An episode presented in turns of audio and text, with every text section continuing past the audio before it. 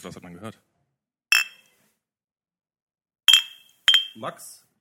Max, wir müssen reden. Hallo. So. Soll ich auch was sagen? Hallo Robin. Hallo. Robin ist unser Gast heute. Ähm, genau, den haben wir noch gar nicht vorgestellt. Robin Meyer-Lucht, äh, der hat hier auch schon irgendwie ein, du hast ein, ein Panel moderiert. Ja. Hast du noch was anderes gemacht hier? Nein, ich habe nur ein äh, Panel moderiert und das gemacht, was wahrscheinlich alle auf diesem Medientreff machen, sich nämlich mit Medienleuten treffen und mit denen so äh, ähm, halbvertrauliche äh, Indiskretionsgespräche zu führen. So wie jetzt hier. Nee, die sind dann echt äh, nur halb öffentlich. Ach so, okay, ja, ja, genau. Ähm, das ist ja, das ist genau, das ist auch diese Idee des Podcasts ist ja sozusagen so eine sehr intime Sache. So, jetzt haben wir, jetzt haben wir eine der wichtigen Aufgaben haben wir jetzt vergessen, nämlich Michi hat vergessen, dass es äh, diese, diese, diese verschiedenen Metaebenen, die hier drinne sind, dass die Hörer gar nicht wissen, wo wir jetzt eigentlich sind. Wir sind hier nämlich auf dem Treffpunkt Mediennachwuchs äh, in Leipzig. Ich mach, ich, ich wollte schon immer mal machen. Hallo Leipzig! Jetzt müsst ihr so ein bisschen. Nein, ihr müsst so. Wir haben hier ungefähr 2000, das ist jetzt grob geschätzt, äh, Naja, Live-Publikum hier untertrieben. 1500. 1500. Ähm, weil wir netterweise hier eingeladen worden sind. Und wir haben heute zu Gast. Robin Meyerlucht, Robin Meyerlucht, hast, Medienökonom. Ähm, manche kennen ihn, also wenn man so ein bisschen was mit dem Internet zu tun hat, kennt man seinen Blog, also beziehungsweise das, was er mit anderen Leuten zusammen gegründet hat, kata.info, ähm, sagt vielleicht dem einen oder anderen was, aber ist ja schon viel länger im Geschäft, oder? Ähm, ja, ich glaube, ähm, ich habe irgendwie, ähm, glaube ich, 2002 angefangen, regelmäßig für den Perlentaucher zu schreiben. Und ähm, habe davon natürlich irgendwie auch schon Journalismus, was mit Journalismus gemacht. Aber eigentlich seit 2002 habe ich ähm, zusammen mit Rüdiger Wischenbart die ähm, eine Kolumne, eine zweiwöchige Kolumne beim Perlentaucher äh, geschrieben, also einmal im Monat ich, dann Rüdiger Wischenbart. Und ähm, das war eigentlich das erste, was ich so, wo das so regelmäßig über Internet- und Medienthemen äh, geschrieben habe. Neben meiner Promotion damals und dann seit 2005, glaube ich, ungefähr, ähm, war das, äh, habe ich dann angefangen, tatsächlich äh, als erstes für einen Großverlag äh, zu arbeiten, ein Schweizer Großverlag äh, und habe mich dann nach einem Jahr äh, selbstständig äh, gemacht und bin das bis heute. Okay. ähm, Also du schreibst viele von diesen Sachen ins Netz, die zu lang sind, um sie zu lesen. Ähm, nochmal, habe ich nicht verstanden. Du schreibst viele von diesen Sachen ins Netz, die dann zu lang sind, um sie zu lesen. Also es ist, sollte jetzt eine nette Provokation sein, So- dass so wir wie- im Internetzeitalter über 140 ne? Zeichen, genau so wie MS Pro auch. Den habe ich auch im Feedreader, aber äh, schon wieder fünf Genau. Seiten. Mark All is red. ähm, Ich möchte übrigens, das um noch kurz zu sagen, also wir sitzen hier, wusstet ihr das, wir sitzen hier in der Kantine von, ähm, wie heißt das nochmal? Ähm, Bei- in aller Freundschaft. Ja, also in der Original-Fernsehkantine. Also wenn man Fernsehen schaut, ARD, äh, häufig am Nachmittag, in aller Freundschaft, das ist original die Kantine. Ja. Ach, das ist nicht die Kantine, wo die. Stimmt, da die, sind wir doch schon irgendwie bei dem drehen? Thema du, äh, alt, alte Medien, Fernsehen, ne? Ähm, also mir kam das auch gerade wieder, ich wusste gar nicht mehr so, Fernsehen stimmt, es gibt ja noch Fernsehen. Und äh, da hast du, du hast schon mal Das Fernsehen riecht auch so ein geguckt. bisschen nach Tod hier. Du hast schon mal, du hast, vorher noch schön lüften, damit das. du, du hast schon mal Fernsehen geguckt. Du kommst doch auch ein bisschen aus den alten Medien, du, du, du, du, du siehst das noch irgendwie als relevant an. Das ist ein bisschen das, das, sind, das sind jetzt äh, viele äh, verschiedene Fragen. Also ich bin, glaube ich, Simon, ungefähr 37, glaube oder fast 38 oder irgendwie so. Und das ist natürlich ein Alter, wo man noch äh, mit Fernsehen aufgewachsen ist. Ne? Also ähm, ein Colt für alle Fälle und so. Ja. Ähm, und äh, ich gucke heute äh, noch fern, allerdings im Live-Fernsehen gucke ich eigentlich äh, fast nur noch ähm, äh, Nachrichten und äh, ein bisschen Sport, äh, glaube ich. Ja, aber so eine Tagesschau guckt man sich schon mal. Also wir bei Carter machen wir auch Medienkritik, ja, und natürlich schon auch auch interessant. Du musst dir einfach, also natürlich lese ich Spiegel und und Zeit und Faz und Süddeutsche, aber was natürlich die öffentlich-rechtlichen mit ihren Hauptnachrichten-Flaggschiffen machen, das muss man sich einfach äh, angucken. Gerade jetzt zum Beispiel ist natürlich sehr interessant. mh, Wie geht man damit um mit den NATO-Angriffen zum Beispiel auf Libyen?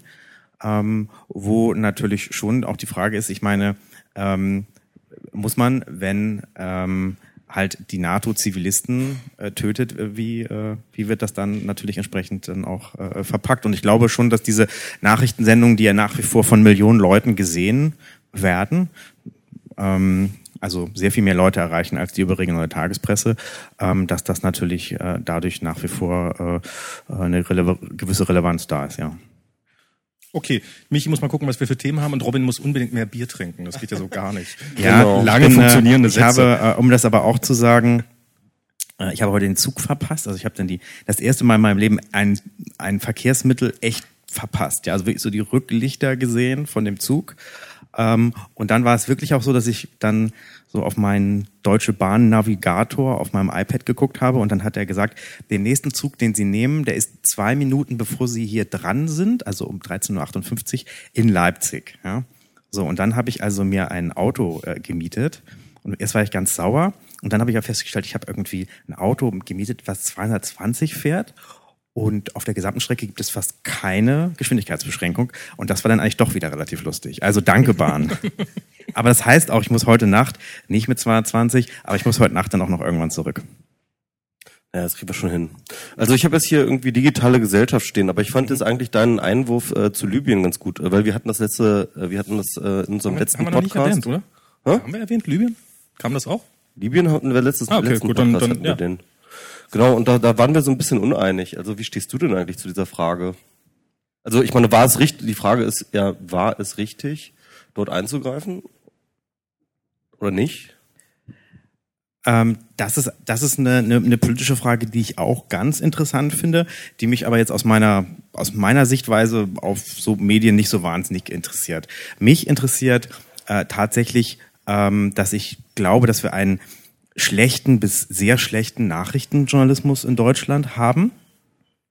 Ähm, wenn man sich anguckt, wie das im angloamerikanischen Raum stattfindet, dann kriegen die das wirklich hin, präzise Nachrichten zu schreiben, ähm, während sozusagen in Deutschland auch tatsächlich durch die öffentlich-rechtliche Tradition ähm, in den Nachrichten, wo man stark natürlich auch immer versucht, sozusagen ähm, ein berühmter Autor, ähm, der dieses Tagesschau-Buch geschrieben hat, hat mal gesagt, man versucht immer genau zwischen SPD und CDU zu zielen mit allem, was man macht. Und dem wird dann auch der gute Nachrichten, der, der präzise Nachrichtenjournalismus äh, geopfert. Ähm, denn dann gibt es gleichzeitig Polarisierungstendenzen. Man muss mal versuchen, ein Heute-Journal oder ein Tagesschau ohne peinliche Metapher zu überstehen. Ähm, und da ist für mich einfach so, so die Frage, dass, dass ich mir eigentlich erwarten würde von diesen öffentlich-rechtlichen äh, äh, zum Beispiel auch oder überhaupt vom Nachrichtenjournalismus, also Spiegel Online ist dann halt, also ne, also vom Nachrichten, also dass es irgendwo Nachrichtenjournalismus gibt, der einfach mal präzise sagt, was passiert da eigentlich und nicht ständig rumeiert mit, das sind Aufständische, ähm, äh, und das andere plötzlich, Gaddafi wird dann der Machthaber oder der Diktator und, und werden da plötzlich äh, einfach Tonalitäten verschoben, nur weil wir jetzt auf einer Seite sind und so weiter. Ja? Also da muss man schon, äh, denke ich, ganz, ganz genau hingucken. Und ähm, das funktioniert, also ich bin von der Libyen-Berichterstattung, was ich so gesehen habe, jetzt äh, äh, eigentlich eher enttäuscht. Ja, ich finde, man kann dann auch mal bestimmte kritische Fragen stellen. Das traut sich äh, Journalismus dann nicht, wenn nicht mindestens immer eine Partei auch dafür ist. Also ich finde, man merkt in Deutschland ganz deutlich, dass sozusagen skandalisieren und kritisch nachfragen können eigentlich nur die politischen äh, äh Eliten und der Journalismus, wenn dann sozusagen die Grünen oder äh, die SPD oder so, wenn die dann sozusagen losrennen und kritisch sind, dann äh, äh, ist plötzlich auch der Journalismus wieder kritisch. Haben wir zum Beispiel gesehen, was noch zu sagen, bei Köhler, der Spiegel schrieb erst richtig kritisch über Köhler, nachdem äh, die SPD und Grüne auf ihn eingehackt haben. Ich, ich, so, ähm, aber da bin ich jetzt vielleicht habe ich einen sehr weiten Bogen äh, geschlagen, aber sozusagen ähm, der Nachrichtenjournalismus äh, ähm, ist nicht ganz so schlimm äh, zu äh, Libyen, wie ich wie ich befürchtet äh, ähm, habe, aber es ist teilweise auch wirklich absurd, wenn man Reportagen sieht von, äh, ich weiß gar nicht, wie diese ganzen Städte da heißen, äh, und man einfach nicht versteht, was passiert da eigentlich gerade und darf man das eigentlich glauben, dass sie den ganzen Tag nur Zivilisten äh, schützen und, und wird das mal richtig hinterfragt und ähm, ich glaube, da könnte man sehr, sehr viel mehr machen und sehr, sehr viel äh, äh, präziser. Ähm, ob man da in Libyen hätte eingreifen sollen oder, oder nicht, das, das lässt sich natürlich auch auf, auf verschiedenen Ebenen beantworten. Sozusagen, ist es strategisch klug? Äh, kann man da gewinnen? Ist es moralisch richtig? Ähm, und ich muss ganz ehrlich sagen, dass ich, glaube ich, das Land zu schlecht kenne, um äh, das jetzt mal eben ad hoc zu beantworten. Aber gerade jetzt bei, äh, bei der Sache Libyen war es doch eigentlich so, dass die zumindest die Koalition, die aktuelle, doch eher dagegen war, da einzuschreiten. Also insofern wäre da eine Steilvorlage nach deiner Theorie für die Medien da gewesen, zu sagen, ja, äh, wir sind wir sind dagegen und wir berichten halt kritisch drüber über diesen Einsatz. Aber das, ich habe das Gefühl, dass die Berichterstattung, ähm, ohne sie jetzt detailliert verfolgt zu haben, doch relativ unkritisch ist und sagt, ja, NATO, go, go, go. Ähm, wenn man sich aber, wenn man genau hinschaut, dann gibt es trotzdem sozusagen aus dem politischen Lager keinen großen äh, Protest zum Beispiel gegen den NATO-Angriff. Ja, aber ich finde, aber was du meintest über die Medien, finde ich ganz interessant, weil es gibt ja ganz viele Leute, die auch in den USA dann wiederum sagen, bei uns sind die Medien so unglaublich scheiße. Also du hattest letztens auch bei Carter den äh, Vortrag von ähm, Lessig äh, dort eingebunden. Wo er äh, sich beschwert hat, dass eben in der äh, amerikanischen Medienlandschaft die einzelnen TV-Sender ähm, immer mehr weiter auseinanderdriften, dass sozusagen eine Radikalisierung stattfindet und eine Polarisierung und dass die nicht gut ist für die Demokratie. Ähm, und ich meine, über diese Bush-Jahre hinweg äh, kann man ja auch durchaus sich einig darüber sein, dass äh, eine sag ich mal, eine gute Medienberichterstattung in den USA nicht der Fall war, weswegen auch die Blogosphäre wahrscheinlich viel, viel erfolgreicher war in den USA, wird jedenfalls dem nachgesagt. Also das heißt mit anderen Worten, ähm, worauf du jetzt vielleicht so ein bisschen ähm, ähm, hinaus wolltest, sind die öffentlich-rechtlichen, wenn ich das richtig verstehe. Weil die haben ja auch mal diesen Spagat, die haben ja immer sozusagen diese Aufsichtsräte äh, oder diese Medienräte oder wie die heißen da mit, äh, mit entsprechend vielen SPD- und CDU-Leuten vollgesetzt und die müssen halt sozusagen sich mal an dem politischen Spektrum und äh, dessen orientieren. Ähm, und kriegen halt schnell auf den Deckel, wenn sie zu sehr in die eine Richtung oder in die andere Richtung kritisch hinterfragen. Ja, also wir jetzt keine, das ist, da habe ich ja auch dezidierte Position zu. Ich weiß nicht, ob wir die äh, heute Abend äh, diskutieren äh, wollen. Ähm, aber äh, mir ging es jetzt einfach erstmal um Nachrichtenjournalismus. Und da müssen wir feststellen, dass wir ähm, sozusagen im, im Spektrum des klassischen Qualitätsjournalismus, was natürlich eine politische Vokabel ist, dass wir natürlich ähm, da die überregionale Presse haben, die aber für sich auch alle durchaus in Anspruch nehmen, im gewissen Rahmen Tendenzmedien zu sein und kein Nachrichtenjournalismus zu machen. Die einzigen Medien, ähm, die sozusagen im klassischen Sinne mit dem Anspruch da sind, einen sozusagen äh, äh möglichst wert, wertungsfreien Nachrichtenjournalismus zu liefern, sind nach meinem äh, Empfinden äh, eigentlich die öffentlich-rechtlichen Hauptfernsehnachrichten.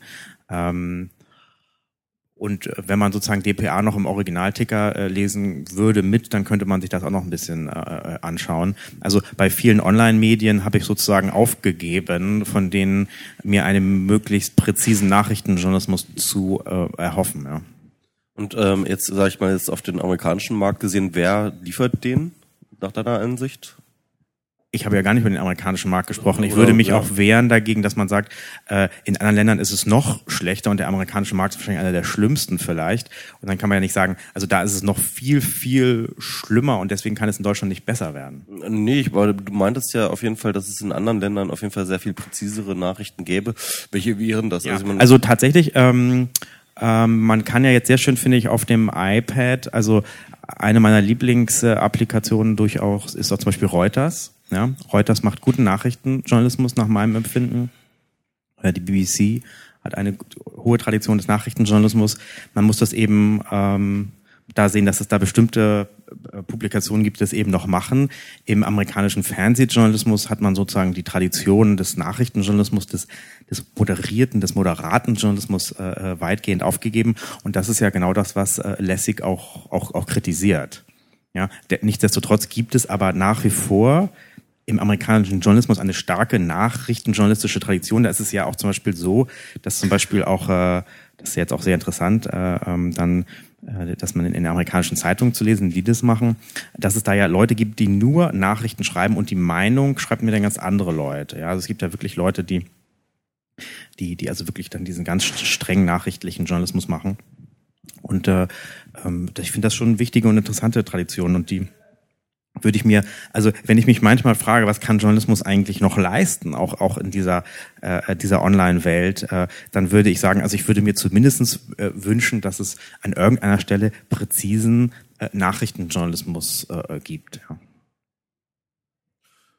Okay, gut. Also es wäre jetzt die erste Abschweifung gewesen. Wir hatten dieses Thema überhaupt nicht auf dem Punkt, auf dem. Äh, aber ich meine, wir wollten über Medien reden und deswegen hat das ja auch ganz gut gepasst eigentlich. Ja, ähm, ja aber äh, reden wir jetzt mal wieder über Digi das Digitale, das ist ja eher, wo wir herkommen. Und da hattest du dich auch geäußert äh, über die digitale Gesellschaft. Ich weiß gar nicht mehr, was du da gesagt hast, aber auf jeden Fall war Markus Becke da leider ein bisschen verschnupft reagiert. Wir haben, wir haben die digitale Gesellschaft schon beim letzten Mal erwähnt, glaube ich. Das war, die haben sich auf der Republika gegründet, die sicherlich auch vor Ort alle kennen. Ähm, Nein, die haben sich vor der Republika gegründet. Jetzt fange ich gab, auch schon damit ja. mit diesem Fehler an. Ähm, und es gab auf jeden Fall schon einen Spiegelartikel über sie, bevor sie sich offiziell verkündet hat, glaube ich. Genau. Und die digitale Gesellschaft ist ein Verein, der sich zum Ziel gesetzt hat, wenn ich das richtig verstanden habe, für die äh, so eine Art äh, Kampagnen, Kampagnen Inkubator für Netzthemen zu sein, so, so, so im weitesten Sinne. Also nicht irgendwie selber extreme politische Meinungen zu haben oder irgendwie, sondern sozusagen die aus der Netzszene zu nehmen und zu verstärken. Das, äh, ja, so eine zu Plattform koordinieren. Ich glaube, das war so ein bisschen so, ja. Ähm, ja, sie wollten so eine Kampagnenplattform sein. Aber ich glaube auch ähm, insgesamt äh, ja doch schon ein bisschen sehr in Richtung Lobbying auch irgendwie. Ähm, also im Grunde genommen das, was Markus Beckedahl, den kennt ihr vielleicht auch alle so als öffentliche Person, was der sowieso schon immer macht, die ganze Zeit, eigentlich dem sozusagen so einen institutionellen Rahmen zu geben. Das habe ich so verstanden jedenfalls. Also ich war ja, nachdem ich, ich war am Anfang so ein bisschen indifferenziert und ähm, hm, ja, soll er mal machen. Und war dann irgendwann richtig wütend. Oder also das hat sich jetzt wieder ein bisschen gelegt. Ich äh, halt diese ganze äh, digitale Gesellschaftssache, ich finde das ähm, nicht sonderlich gut gemacht, leider bisher. Ich finde das, äh, ich finde das äh, schlecht kommuniziert. Da, hatten, da haben wir leider dummerweise vorhin schon ein bisschen drüber geredet. Ich finde, ähm, Kannst du es mir ruhig nochmal sagen? Ich darf es ruhig nochmal sagen, ja. Ähm, was, was mich an dieser ganzen Sache gestört hat, an der digitalen Gesellschaft auch sehr stark, ist äh, dieses, ähm, dass das so, ähm, das ist nicht, ich habe nicht das Gefühl, dass es aus einer Netzszene, sofern es die überhaupt gibt, äh, heraus entstanden ist, sondern dass es im Wesentlichen die Idee von einer Handvoll von Personen waren, die darüber mit niemandem kommuniziert haben, aus sehr gut nachvollziehbaren Gründen, weil sie nicht äh, wollten, dass äh, ihre, ihre, ihre Idee zerredet wird, was jetzt natürlich trotzdem wird, nachdem sie so präsentiert ist, und sich dann so mit so einem, mit so einem riesengroßen Knall in die Landschaft packen und sagen, so, hier sind wir, habt uns alle lieb und äh, sich jetzt im Nachhinein wundern, warum sie nicht äh, gemocht werden. Und wieso da aus, aus dieser Blogosphäre, seit wann kommt da Kritik, seit wann regen die sich über Dinge auf? Hätte dann damit rechnen können. Ja, damit, hat, damit haben sie bestimmt gerechnet. Also, dass es da einen Shitstorm gibt, das ist auf jeden Fall, aber ähm, ja, ich, ich, ich, ich glaube auch, das ist ja auch okay, die sollen sich erstmal alle aufregen, dann wird sich das jetzt wieder legen. Und ich glaube, die werden jetzt einfach dann was machen und dann wird man sie daran messen, was sie machen. Und ich glaube, das ist so ein bisschen der Punkt. Aber, aber jetzt das wollte ich eigentlich, ich wollte ja eigentlich auch mal von Robin. Du hattest dich ja auch noch mal irgendwo geäußert. Was war denn das ja, nochmal? Also das war eigentlich auch interessant. Also ich habe eigentlich nur, ähm, also wir haben ja bei Kata, über das wir später noch sprechen, so eine, so eine Rubrik, die heißt Netzlese, ja, wo ähm, wo man dann einfach eigentlich eher nur so Dinge so anreißt. Also so eine Rubrik, wo man sagt, guck mal, hier ist ein interessanter Text und dann hat man so einen kleinen Textausschnitt. Also dieses Aggregationsformat und ähm, das ist eigentlich entstanden, weil äh, es gab ja diesen, diesen komischen äh, Tweet von der ähm, digitalen Gesellschaft, wo sie dann gesagt haben, und den Taus wollen wir schon mal gar nicht haben. Ähm, und dann äh, in dem Beitrag, in der, von dem ich das übernommen habe, war noch so, so ein ähm, so ein ARD-Beitrag über die digitale Gesellschaft eingebunden. Und das war eigentlich schon einer, der hat mich ein bisschen äh, enttäuscht, weil ähm, doch ähm, die ARD da dem, also da gibt es jetzt endlich eine Lobby der Netznutzer, äh, das doch recht unkritisch übernommen äh, hat und auch diese diese Sprechblasen, die da eben produziert äh, werden. Ja? Und ähm, und dann habe ich halt geschrieben, dass ich halt eigentlich äh, diese, diese, diesen Anspruch oder auch dieses Politikverständnis, was, äh, äh, was dort vertreten wird, äh, äh, naiv finde und, und, und, und Populismus wäre noch der geringste äh, Vorwurf. Ich möchte das ähm, kurz vielleicht mal äh, skizzieren. Das ist eine, eine Tendenz, die ich auch sozusagen stark im, im Google Colab, im dritten Google Colab ähm, erlebt äh, ähm, habe. Und die, die ist eigentlich. Mal vielleicht mal ganz kurz sagen, Collabor Collaboratory. Das ist ja. schwierig auszusprechen, Wort, wenn man das Englische nur so halbmächtig mhm. ist wie ich. Und schon ein bisschen Bier getrunken hat. Und ein bisschen Bier getrunken hat. Deswegen heißt es ja nur das Google Colab. genau, und deswegen ja. sagt man mal Google Colab. Und ja. also Google äh, mhm. macht dieses, äh, dieses Colab ähm, über vier verschiedene Themen. Ich bin jetzt übrigens. Merkst du was? Wir haben jetzt sind schon deren PR-Strategie erlegen und haben schon dreimal äh, äh, den Namen eines US-Megakonzerns gesagt. Ja, also dieses G.Colab. genau. Wollen wir uns, wollen wir uns, um, wollen wir uns sagen, wir machen einen total PR-freien Podcast und sagen keinen Firmennamen mehr? Ja, aber nee, nee, wir wollten dich ja noch kritisch auf deine Lobbyisten-Geschichten ähm, äh, ansprechen. Das geht nicht ohne, dass MacBook nach, ob das vom Themen her herkommt. Okay. Mein MacBook? Was? Okay. Also es, es, äh, das, das beweist übrigens genau äh, etwas anderes, wozu ich dann später noch was sagen will. Ähm, also ich sag mal, äh, ähm, was, was so eine Grundtendenz ist, die, die ich finde, die auch in diesem Tagesschaubeitrag äh, relativ stark rauskommt, weil in dem Tagesschaubeitrag konnte man halt auch so ein bisschen sehen, wie die digitale Gesellschaft sich eben nach außen äh, kommuniziert.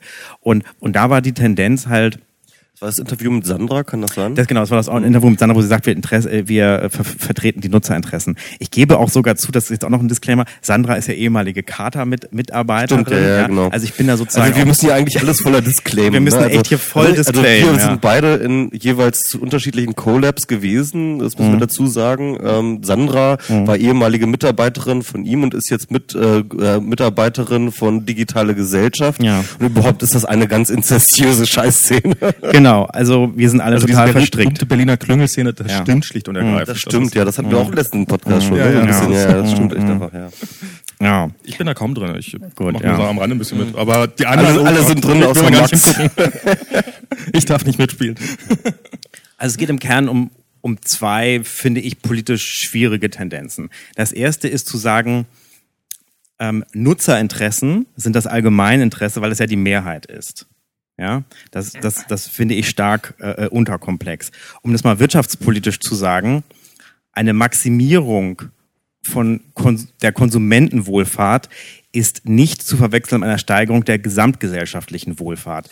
Denn so, das möchte ich jetzt, dass ihr das alle aufschreibt in euer Skript und geht's ja morgen die große. Na. Okay. Also nochmal: Eine Maximierung der Konsumentenwohlfahrt ist nicht eine Maximierung der gesamtgesellschaftlichen Wohlfahrt. Ja, denn sonst könnten wir ja die Nutzerrepublik äh, gründen und alles nur so machen, wie die Nutzer wollen und dann äh, wäre alles super. Das hat aber schon mal nicht geklappt, sage ich mal ganz vorsichtig, ja. So, also ist es halt mhm. nicht aber, aber mal ganz kurz, also das ist, aber deswegen ist es doch lange nicht äh, illegitim, einen Verband zu gründen, der die Interessen der Nutzer vertritt. Ich meine, ähm, äh, ja, da, aber das, das heißt ja, das, ich, man muss ja nicht irgendwie die, die Gesamtgesellschaft gleich irgendwie retten wollen, sondern es reicht ja erstmal eine bestimmte, ein, ein bestimmtes ja, Interesse. Genau, aber wenn man ein politischer Verband ist, dann würde ich mich freuen, wenn das Denken weniger hermetisch ist, dass man äh, nicht ständig glaubt, dass sozusagen nur eine Maximierung des Nutzerinteresses alles ist, worum es geht auf der politischen Landschaft. Und das wird da leider vertreten. Ja, also es wird so getan sozusagen, also nochmal, die, die Argumentationskette ist extrem simpel. Die ist, wir vertreten die Nutzerinteressen. Die Nutzerinteressen sind das Allgemeininteresse, denn es ist die Mehrheit und alle anderen vertreten illegitime Partikularinteressen. Und worauf wir zielen, ist, die Nutzerinteressen maximal durchzusetzen, weil das ist eine gute Gesellschaft. Und da ist der Punkt, wo ich sage, nein, das ist nicht richtig. Das ist ja, aber ich meine, das ist Agitation. Das ist, das gehört mit zum politischen Betrieb. Ich meine, ähm, ist es nicht eher naiv zu glauben, dass man ohne Agitation da irgendwie einen Lobbyverein machen könnte?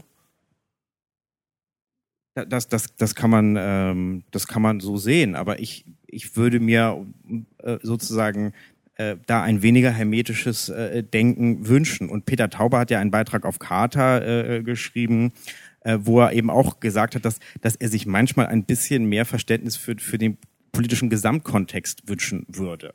Ja, und, und das vermisse ich da eben äh, manchmal ein, ein wenig. Ja, das ist sozusagen tatsächlich äh, äh meine Hauptkritik. Und ähnliche Argumentationen gab es eben auch in Bezug auf das Urheberrecht, wo man immer gesagt wurde, äh, die Nutzerinteressen sind doch das Allgemeininteresse, weil es ist sozusagen äh, die Mehrheit. Und das ist ehrlich gesagt äh, zu einem gewissen Teil richtig, aber es ist vereinfacht die Sache eben eben dramatisch. Wer den Nutzern erzählt, äh, wisst ihr, eine gute Gesellschaft, in der wir ist eine Gesellschaft, in der wir uns möglichst weitgehend und möglichst vollkommen äh, durchsetzen. Und das ist im Grunde die Tendenz, die da manchmal vorherrscht ähm, der verspricht den Leuten eben leider das Falsche.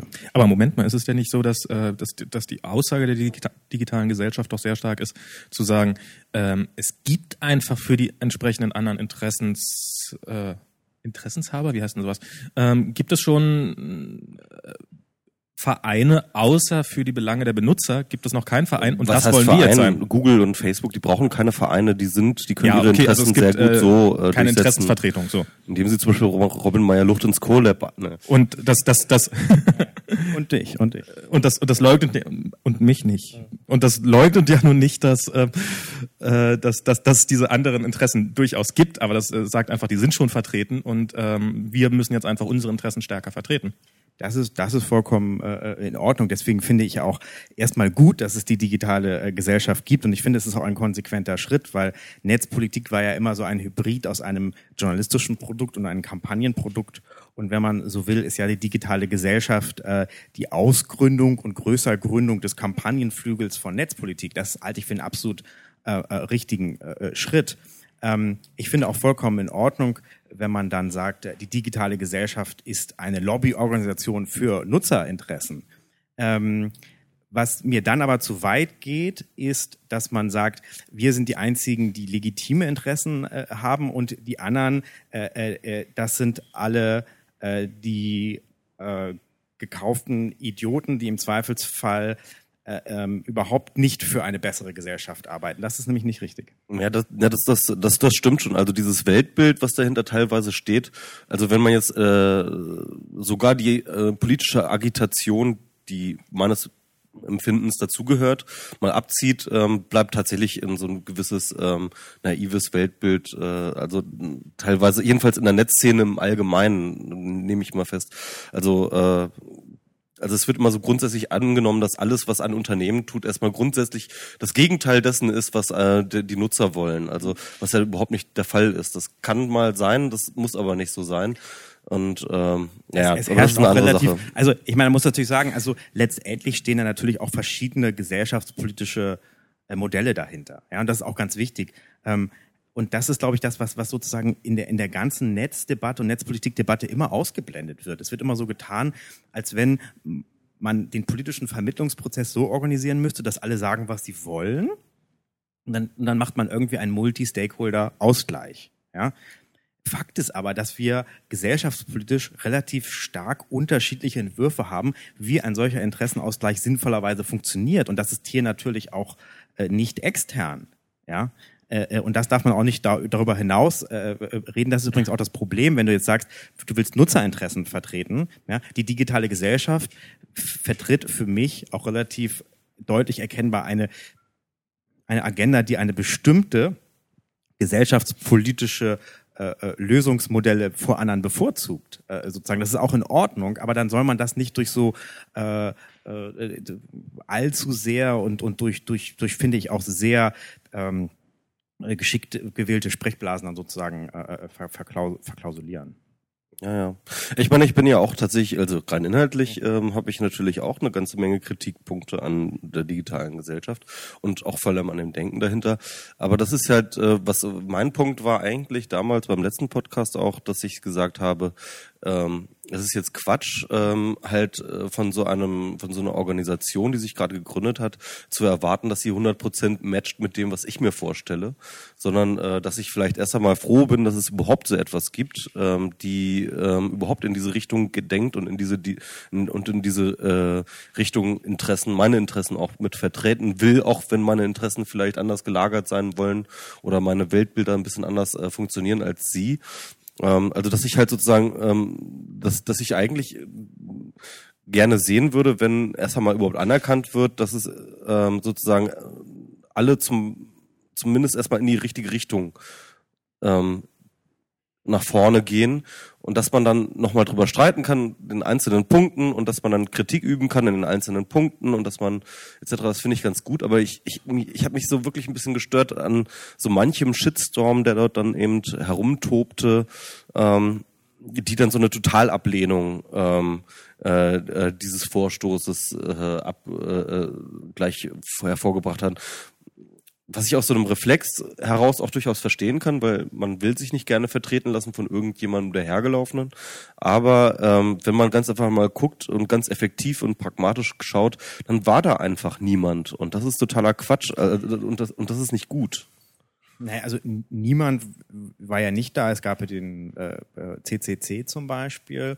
Und natürlich ist es so, dass es natürlich ähm, äh, im Netz natürlich themenbezogen immer auch Leute gab, die, die sich zu bestimmten äh, Themen geäußert haben und Leute hinter sich versammelt haben, wie äh, damals bei der Petition zu den ähm, äh, Internetsperren. Ja. Ähm, aber ich glaube, man muss sich auch nochmal äh, äh, einfach, einfach äh, zwei Dinge fragen. Das erste ist, ähm, wie kann man den Anspruch erheben, für die Nutzer zu sprechen, äh, äh ohne sozusagen eine offene äh, äh, Willensbildung äh, zu ermöglichen. Also zu sagen, wir sprechen für die Nutzer äh, und äh, wir machen das, äh, weil wir intern schon mal schon genau wissen, was, was, was die wollen. Das, das finde ich äh, sozusagen äh, schwierig.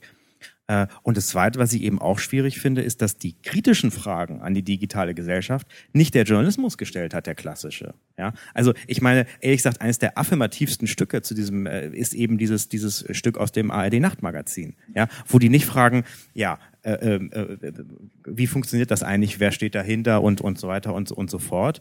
Ähm, und, und das Kritische dann sozusagen erst in den Blogs äh, kam. Und ich glaube auch schon, dass so, also seien wir doch ehrlich, Journalismus und auch gerade audiovisueller Journalismus nimmt, braucht immer diese Experten, die dann für immer irgendwas sprechen. Und wir wissen ja, die, alle. Man hat einfach gemerkt, bei den Journalisten, die waren saufroh. Ja. Das Telefon, äh, das ja. Internet hat jetzt eine Telefonnummer. Ja. Ja. Wir können Genau. jetzt das Internet anrufen. Da Genau. ist es, äh, die Noch eine andere Telefonnummer Nummer als von Sascha Lobo. Genau. Das Ja. können wir gleich nehmen, Sascha Lobo, die Ja. Telefonnummer. Das Je sind die beiden Telefonnummern Wenn der nicht rangeht, ruft er da an. Ähm, und wer das mal äh, versucht hat, der weiß, dass man sich innerhalb weniger Stunden zu, zum Experten für das Absurdeste, äh, was man sich nur vorstellt, äh, äh, inszenieren äh, kann. Aber die, die Medien und müssen auch mal lernen, dass das nicht, weil sie einen enormen Bedarf an Experten für sonst was äh, äh, äh, haben, äh, sie da einfach das äh, zu unkritisch sozusagen einfach immer Leute hinstellen und sagen, der spricht schon für irgendwas und so weiter. Ja? Also ich finde das, und das war auch, äh, finde ich, das war ja auch damals in dem Ding, das war auch eine ziemliche Kritik, finde ich, eigentlich damit, wie, wie Journalismus damit äh, umgeht, mit dieser äh, Gründung. Ansonsten, also um es auch mal zu sagen, also ich, ich finde ich finde die Gründung auf jeden Fall gut. Ich habe jetzt eher sozusagen das dahinterliegende, meiner Meinung nach etwas einfach gestrickte Weltbild äh, kritisiert, weil ich glaube, dass Politik komplizierter äh, ist. Aber an sich ähm, freue ich mich, dass es, dass es das gibt und bin gespannt äh, auf die ersten Kampagnen, die äh, da laufen. Bin aber auch gespannt auf die ersten äh, äh, netzpolitischen Kampagnen, die aus dem einen oder anderen Grund ohne die digitale Gesellschaft äh, laufen. Wird es weiterhin geben, dann bin ich mir sicher. Ich auch, ja. Aber kommen wir zu einem anderen Thema. Wie findest du Osama Bin Laden? Nein, ich meine, ähm, ähm, ja, wir, wir, wir sind jetzt, ähm, wir, wir, wir frühstücken jetzt so ein bisschen die Themen äh, der letzten Woche, der letzten Wochen, zwei letzten Wochen ab irgendwie. Die Zeitungen kommen heute nicht ohne Osama aus, da können wir das auch nicht machen. Also es, es geht einfach nicht. Ja, also äh, hast du irgendwas zu Osama zu sagen? nicht so viel tatsächlich, weil ich gestern relativ viel zu tun hatte und das jetzt auch nicht so intensiv äh, verfolgt hat, habe. Ich muss sagen, es, es wird ja auch schwieriger, äh, sozusagen jetzt sich zu der medialen Berichterstattung zu äußern, weil du musst ja eigentlich, äh, du musst nicht mehr nur zwei Zeitungen lesen und zwei Nachrichtensendungen schauen, sondern musst ja noch viel, viel mehr äh, sich, sich sozusagen ähm, angucken. Ich will vielleicht mal zwei, drei Sachen sagen, Stand die doch auch alles auf Twitter. Stand auch alles auf Twitter. Ja, stand wahrscheinlich auch alles auf äh, äh, Twitter. Genau. Äh, ähm, tatsächlich ist natürlich äh, Twitter, also es ist ein bisschen ein äh, aus, aus verschiedenen Gründen ein äh, Twitter-Event natürlich äh, äh, gewesen. Ähm, das erste, was ich su super interessant äh, finde, ist dieser 15-Minute-Fame von äh, Sohaib äh, Attar. Wow, das hast du dir extra für den Kongress jetzt ne, auswendig gelernt. Das, das habe ich mir extra noch eben aufgeschrieben. Ja. Äh, den Namen hätte ich natürlich schon wieder vergessen. Das finde ich auch, auch so ein bisschen äh, da- das, das Drama. Ja. Ähm, aber das, das, Äh, Du musst nur kurz äh, erzählen, warum dieser Name so wichtig ist. ne, das ist, das ist der Mensch, der eben darüber getwittert hat, dass diese Hubschrauber in über dieser pakistanischen Stadt, deren Name ich mir jetzt nicht äh, aufgeschrieben habe und auch nicht merken konnte, weiß ihn jemand? Ich weiß, dass es Pakistan war, das ist schon mal für meine Ja, Verhältnisse wie ganz heißt die gut. Stadt? Wie heißt die Stadt? Pakistings, nein, äh, wiss, ähm, nee, genau. ich, ich weiß nicht. Äh, Pakistan. City. Genau. Die Frage ist auch, ob das jetzt relevant ist oder nicht, aber es Nee. ist auch interessant, wie, äh, also mein Gehirn ist da jetzt auch inzwischen zu löchrig, um das noch, äh, ja, aber also es ist auf jeden Fall der Blogger, der, der sozusagen äh, äh, darüber getwittert hat, dass diese Hubschrauber da sind und und dann dann ja noch so lustig gesagt hat, ich ich ich, ich hole doch da jetzt runter und was ist denn das hier mitten in der Nacht und dann irgendwie gesagt hat, oh Gott, ich habe dann mir ist gerade klar geworden, ich habe äh, äh, live mitgeblockt, als äh, der Raid auf Osama stattgefunden hat. Ja, Aber ist das nicht äh, sozusagen die Vision des Bürgerjournalismus gewesen im Grunde genommen? Also diese Idee, äh, ein Ereignis passiert und irgendwer, der irgendwie äh, Medien benutzt, ist schon vor Ort? Ja, das ist ganz schön cool. Man muss auch sagen, ähm, es gibt natürlich wahrscheinlich ziemlich viel andere Ereignisse, wo das dann manipulativ äh, gelaufen ist. Ähm, Wer weiß, ob es hier nicht irgendwie. Ich, Ja, ich meine, das genau. immer, ne? Es, ist Genau. es, es hat ja schon eine gewisse, ähm, es riecht ja so ein bisschen. Man, ich glaube, ich glaube, die Versch Verschwörungstheoretiker sind Ja. schon alle am heiß laufen, ja. weil ich meine, ähm, eine Leiche hat noch keiner gesehen und irgendwie haben die äh, den Leichnam ja auch in 0, nix irgendwie in irgendeinem im Meer versenkt und ähm, ähm, ja, und eigentlich haben wir nichts anderes als die Verlautbarung vom Präsidenten der Vereinigten Staaten, dass Osama jetzt tot ist. Es ist schon so ein bisschen, also wenn man Verschwörungstheoretiker wäre, dann könnte man jetzt hier sofort ansetzen etc. Und wenn man dann diesen Menschen sozusagen, also wenn man dann noch wollte, dass man sozusagen so eine Art, eine Art Zeugenschaft ähm, sich auch noch hinkonstruieren will, dann setzt man noch irgendeinen Spezialagenten, der dann irgendwie so einen Kram dann halt äh, raustwittert, äh, noch mit rein und gut, also das ist jetzt nicht, das ist jetzt nicht mein mein Met- Und auf dem. Mond waren sie auch nie.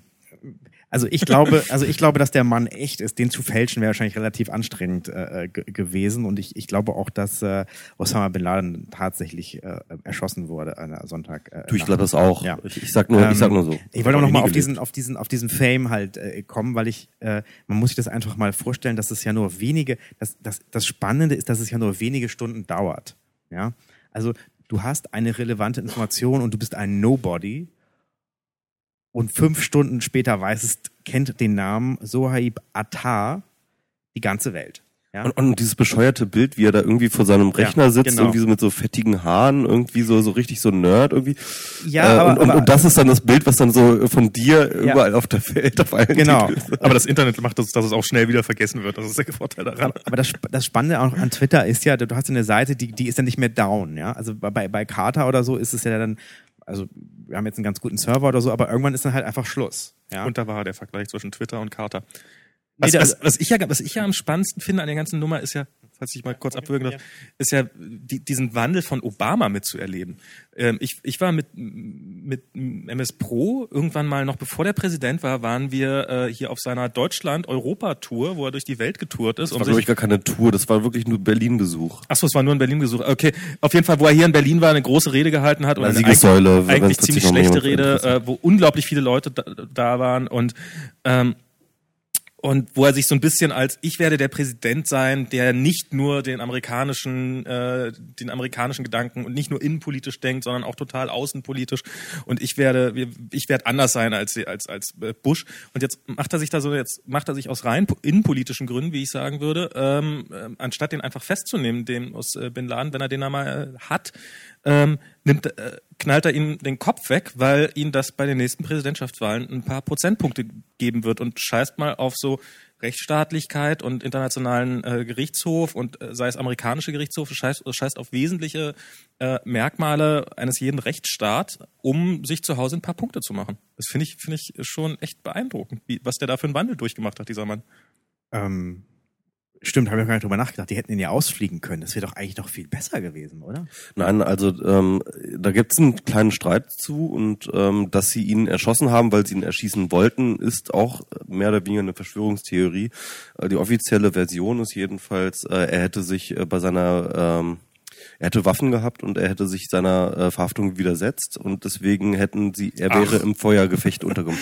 Ja, ich meine, äh, das kann man glauben, das kann man nicht glauben, es ist nicht total unrealistisch. Nee, natürlich Ähm, ist es nicht unrealistisch und es wird auch so gewesen sein, aber da, da sind Fakten. Aber, aber nichtsdestotrotz, aber nichtsdestotrotz ist übrigens äh, trotzdem, selbst wenn sie ihn dort verhaftet Ja. hätten, wäre es ein äh, Bruch des Völkerrechts gewesen, weil sie ihn ja natürlich in einem Staat verhaftet haben, in dem sie überhaupt keine Natürlich, das, das mal ganz davon abgesehen, aber ich Da- glaube, da der, bin ich jetzt kein Rechtsexperte, aber worauf ich jetzt nochmal hinweisen möchte, ist, es gibt ja ein Video. Ja, also das hat ja der CIA-Chef und vielleicht sogar Obama selber, wenn ich das jetzt heute Morgen auf Spiegel Online kurz Obama hat es angeblich live gesehen. Ja, Sie haben es live gesehen. Das heißt, das heißt, es gibt ein Video. Ja, und in der in Zeiten des Internets muss ich doch sagen, hey Leute, das kann doch nur noch das kann nur noch eine begrenzte Zeit dauern, bis wir all dieses Video haben, oder? WikiLeaks. Tu was. Ja, also ich meine im Ernst. Also ich meine, Wobei ehrlich gesagt glaube ich ja, dass sie dieses, dieses Video in Zweifelsfall schon aus gutem Grund nicht veröffentlicht haben, weil ich glaube, das würde zu einem richtig fetten Aufschrei in der arabischen Welt führen, wenn jetzt sozusagen noch dieses Video, äh, wie Bin Laden erschossen wird, nochmal groß die Runde macht. Und ähm, ich glaube, das ist auch der Grund, warum es keine Fotos von seiner Leiche gibt, weil man sich die sowieso schon überbrannenden Reaktionen noch wenigstens ein bisschen im Griff halten möchte. Das ist, ähm, ist zumindest mein Eindruck bisher. Oder mein, wäre jetzt meine Vermutung. Ja, trotzdem ist ja jetzt auch wieder sehr interessant, dass das sozusagen, ähm, also ich kenne mich damit nicht so aus, aber äh, meines Wissens die, die erste von einem Präsidenten leicht verfolgte, äh, live mitverfolgte äh, äh, Hinrichtung äh, in, diese, in dieser Größenordnung äh, gewesen ist. Und müssen wir sagen, also die USA sind ja schon auch sehr Open Data mäßig unterwegs.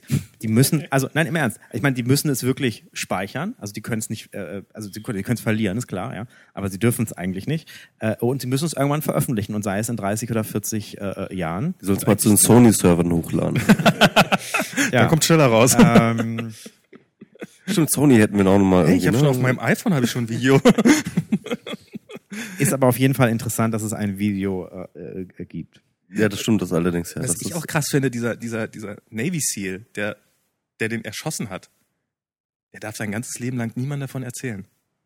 Das ist, äh, ich glaube, der wird, das, das, stell dir das mal vor, der ist, der, der ist darauf jahrelang zurecht trainiert worden, auf so einen Fall, kriegt irgendwann wahrscheinlich vor vier, fünf Monaten, kriegt er langsam so mit, oh, hier, ich bin hier in einem großen Fall dabei, ich mache hier, werde hier einen großen Bösen jagen, kriegt irgendwann mit, Moment mal, es geht um Osama Bin Laden, steht dann da, ist derjenige, der den ultimativ Bösen abknallt und vermutlich darf er nicht mal seiner eigenen Frau davon und darf erzählen. kein T-Shirt machen, I Darf shot kein- Bin ja. Laden.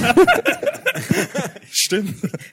Ja, aber, aber wir totalen Aufmerksamkeitsnutten müssen uns einfach mal daran gewöhnen, es gibt Leute, die, die gerne in, in Ruhe ihren Job machen. Das geht doch gar nicht. Aufmerksamkeitsnutten ist auch nett, ja. Ja. Ja. Ähm, ich frage mal gerade den Tontechniker. Ah, das läuft, ne? Super, die Leute haben mich. Ähm, genau, zwei Dinge. Einmal, ich glaube, es gibt ein, also ich habe zumindest ein Foto gesehen im Internet. Ich weiß nicht, ob das echt ist. Das ist gefaked. Das ist gefaked, ja? Das ist Das gefaked. gefällt, ja. Okay, gut. Ähm, aber äh, ein Grund, warum ich glaube, dass die ihn getötet haben und ihn nicht gefangen genommen haben, in dem Moment, in dem klar ist, dass die ihn lebend gefangen haben, dann gehen natürlich alle Mujahideen weltweit auf die Barrikaden und nehmen natürlich super viele Geiseln und drehen total am Kabel. Und in dem Moment, in dem man sagt, man hat ihn getötet, dann ähm, gibt es ja keine Gründe mehr, den zu erpressen.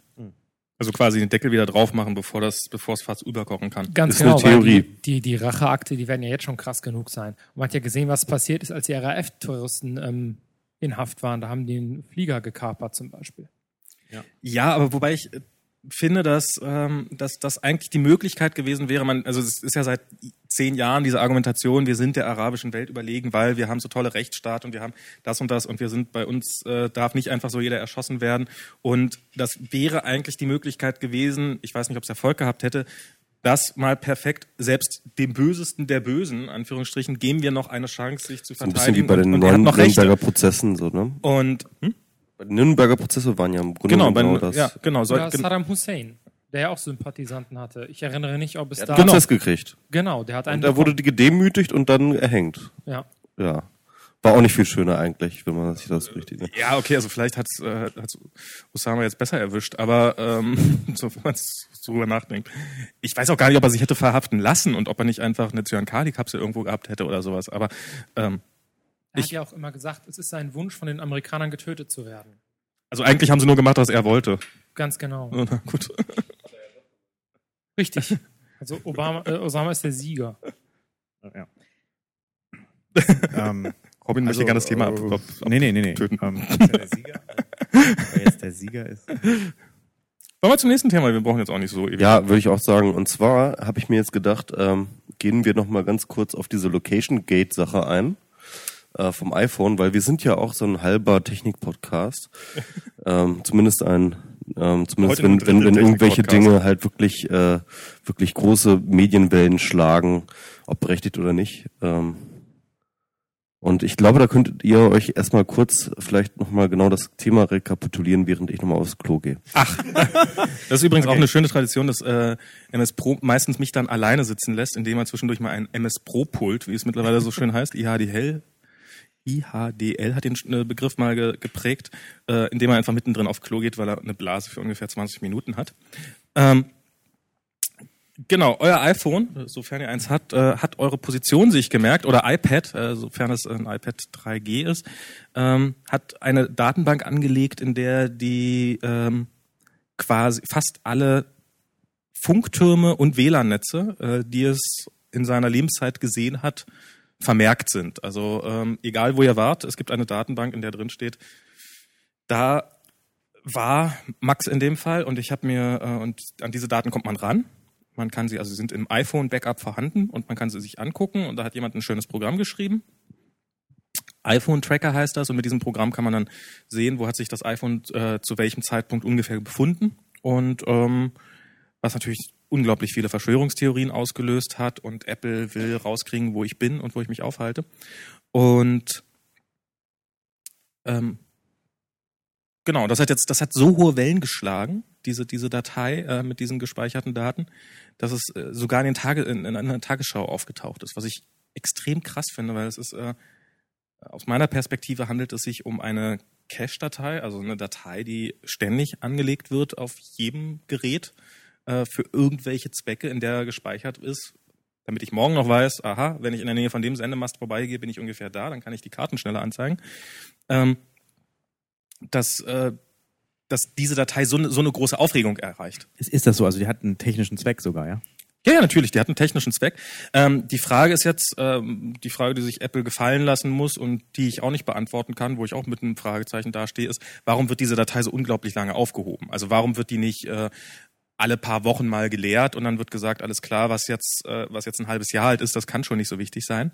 Ähm, aber die ganzen, ich habe ich hab mir diese Datei mal ein bisschen genauer angeguckt. Ähm, die ist eindeutig dafür da, um ähm, zu speichern, wo ein Sendemast war. Also es ist zum Beispiel, es wird auch gerne in diversen Artikeln so getan, als ob man perfektes Bewegungsprofil damit äh, erstellen könnte. Das kann man nicht, weil gerade die Orte, an denen man besonders häufig ist, die erkennt das Gerät dann nicht mehr, weil die sind da, da weil ähm, in dem Moment, wenn ich gestern an einem Ort war und heute bin ich wieder an dem Ort, dann wird heute die Datenbank aktualisiert und es wird beim selben Sendemast eingetragen, aha, Max war heute in der Nähe von dem Sendemast. Also wenn ich rauskriegen will, ob ich gestern da war, dann steht das nicht in dieser Datenbank. Also wenn ich einen Mord begehe, dann sollte ich einfach einen Tag später nochmal auftauchen und schon habe ich ein perfektes iPhone-Alibi, dass ich an diesem Ort nicht war.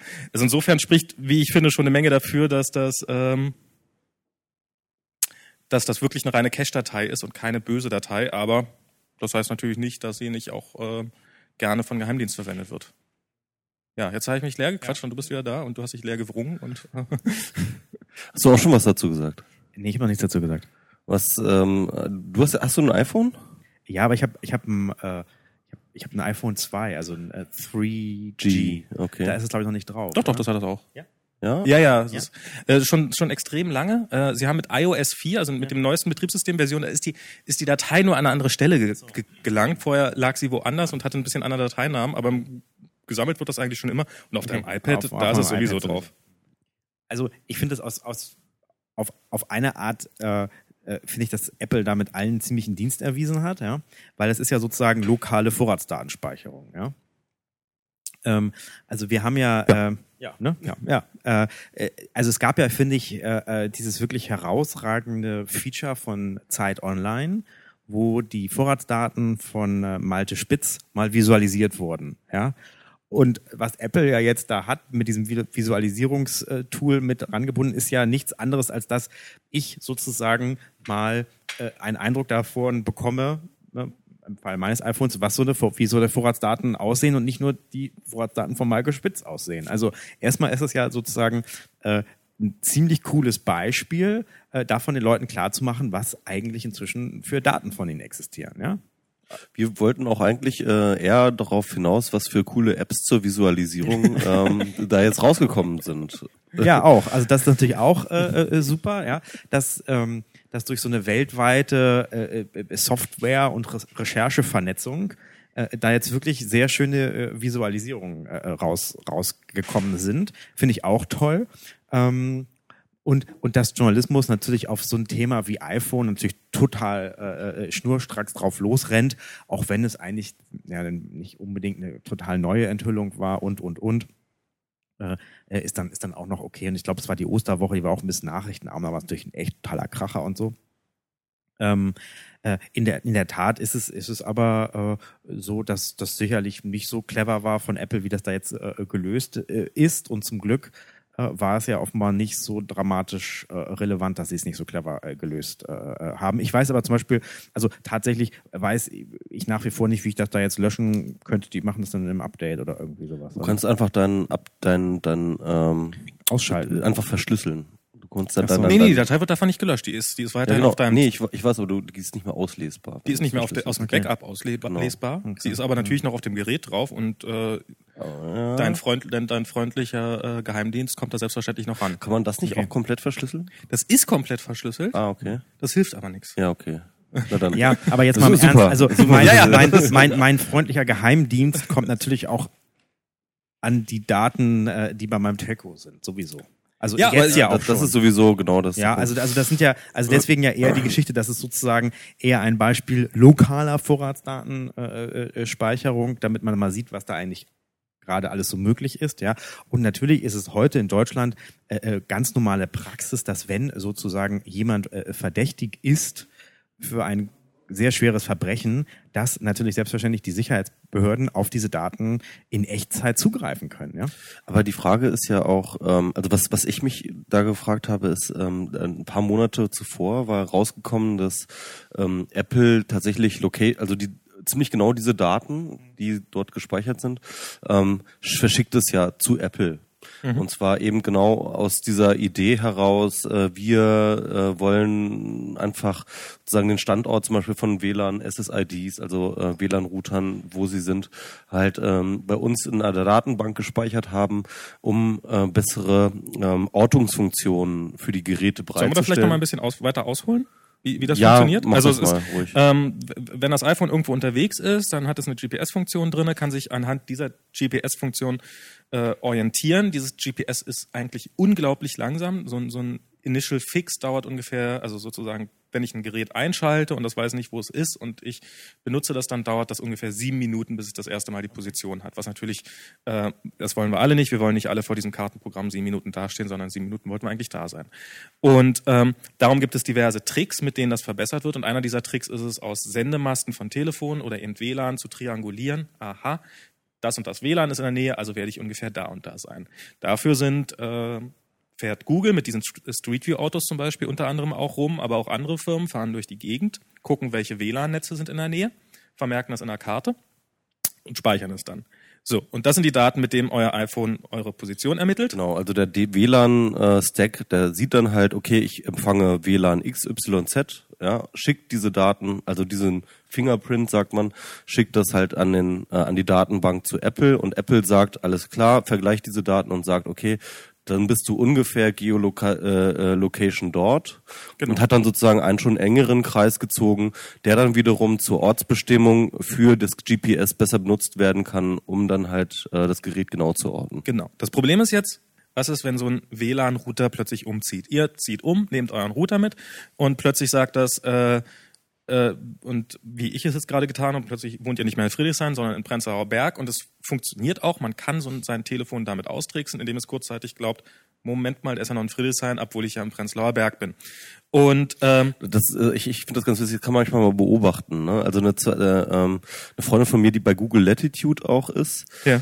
Ähm, die hat ganz lange äh, unten äh, bei der Hasenheide, also so in äh, Kreuzberg, untere äh, äh so Kreuzberg äh, 61 gewohnt und ist dann nach Prenzlauer Berg gezogen. Sie war dann aber auf Google Latitude immer noch irgendwie äh, in, äh, in, in, in, in Kreuzberg angezeigt, einfach weil sozusagen sie immer zu Hause bei ihrem WLAN-Router war, der dann sozusagen noch in, in Kreuzberg sozusagen gelistet war. Also das heißt, äh, das kann Genau. tatsächlich zu sehr, sehr großen Verwirrungen kommen. Und um genau dieses Problem zu lösen, ähm, wird dann eben hin und wieder mal, wenn dann äh, die Position ermittelt worden ist, aha, ich habe ein GSM-Signal, offensichtlich ist dieser Router nicht mehr da, wo ich glaubte, dass er ist, also wird das Update dann an Apple geschickt.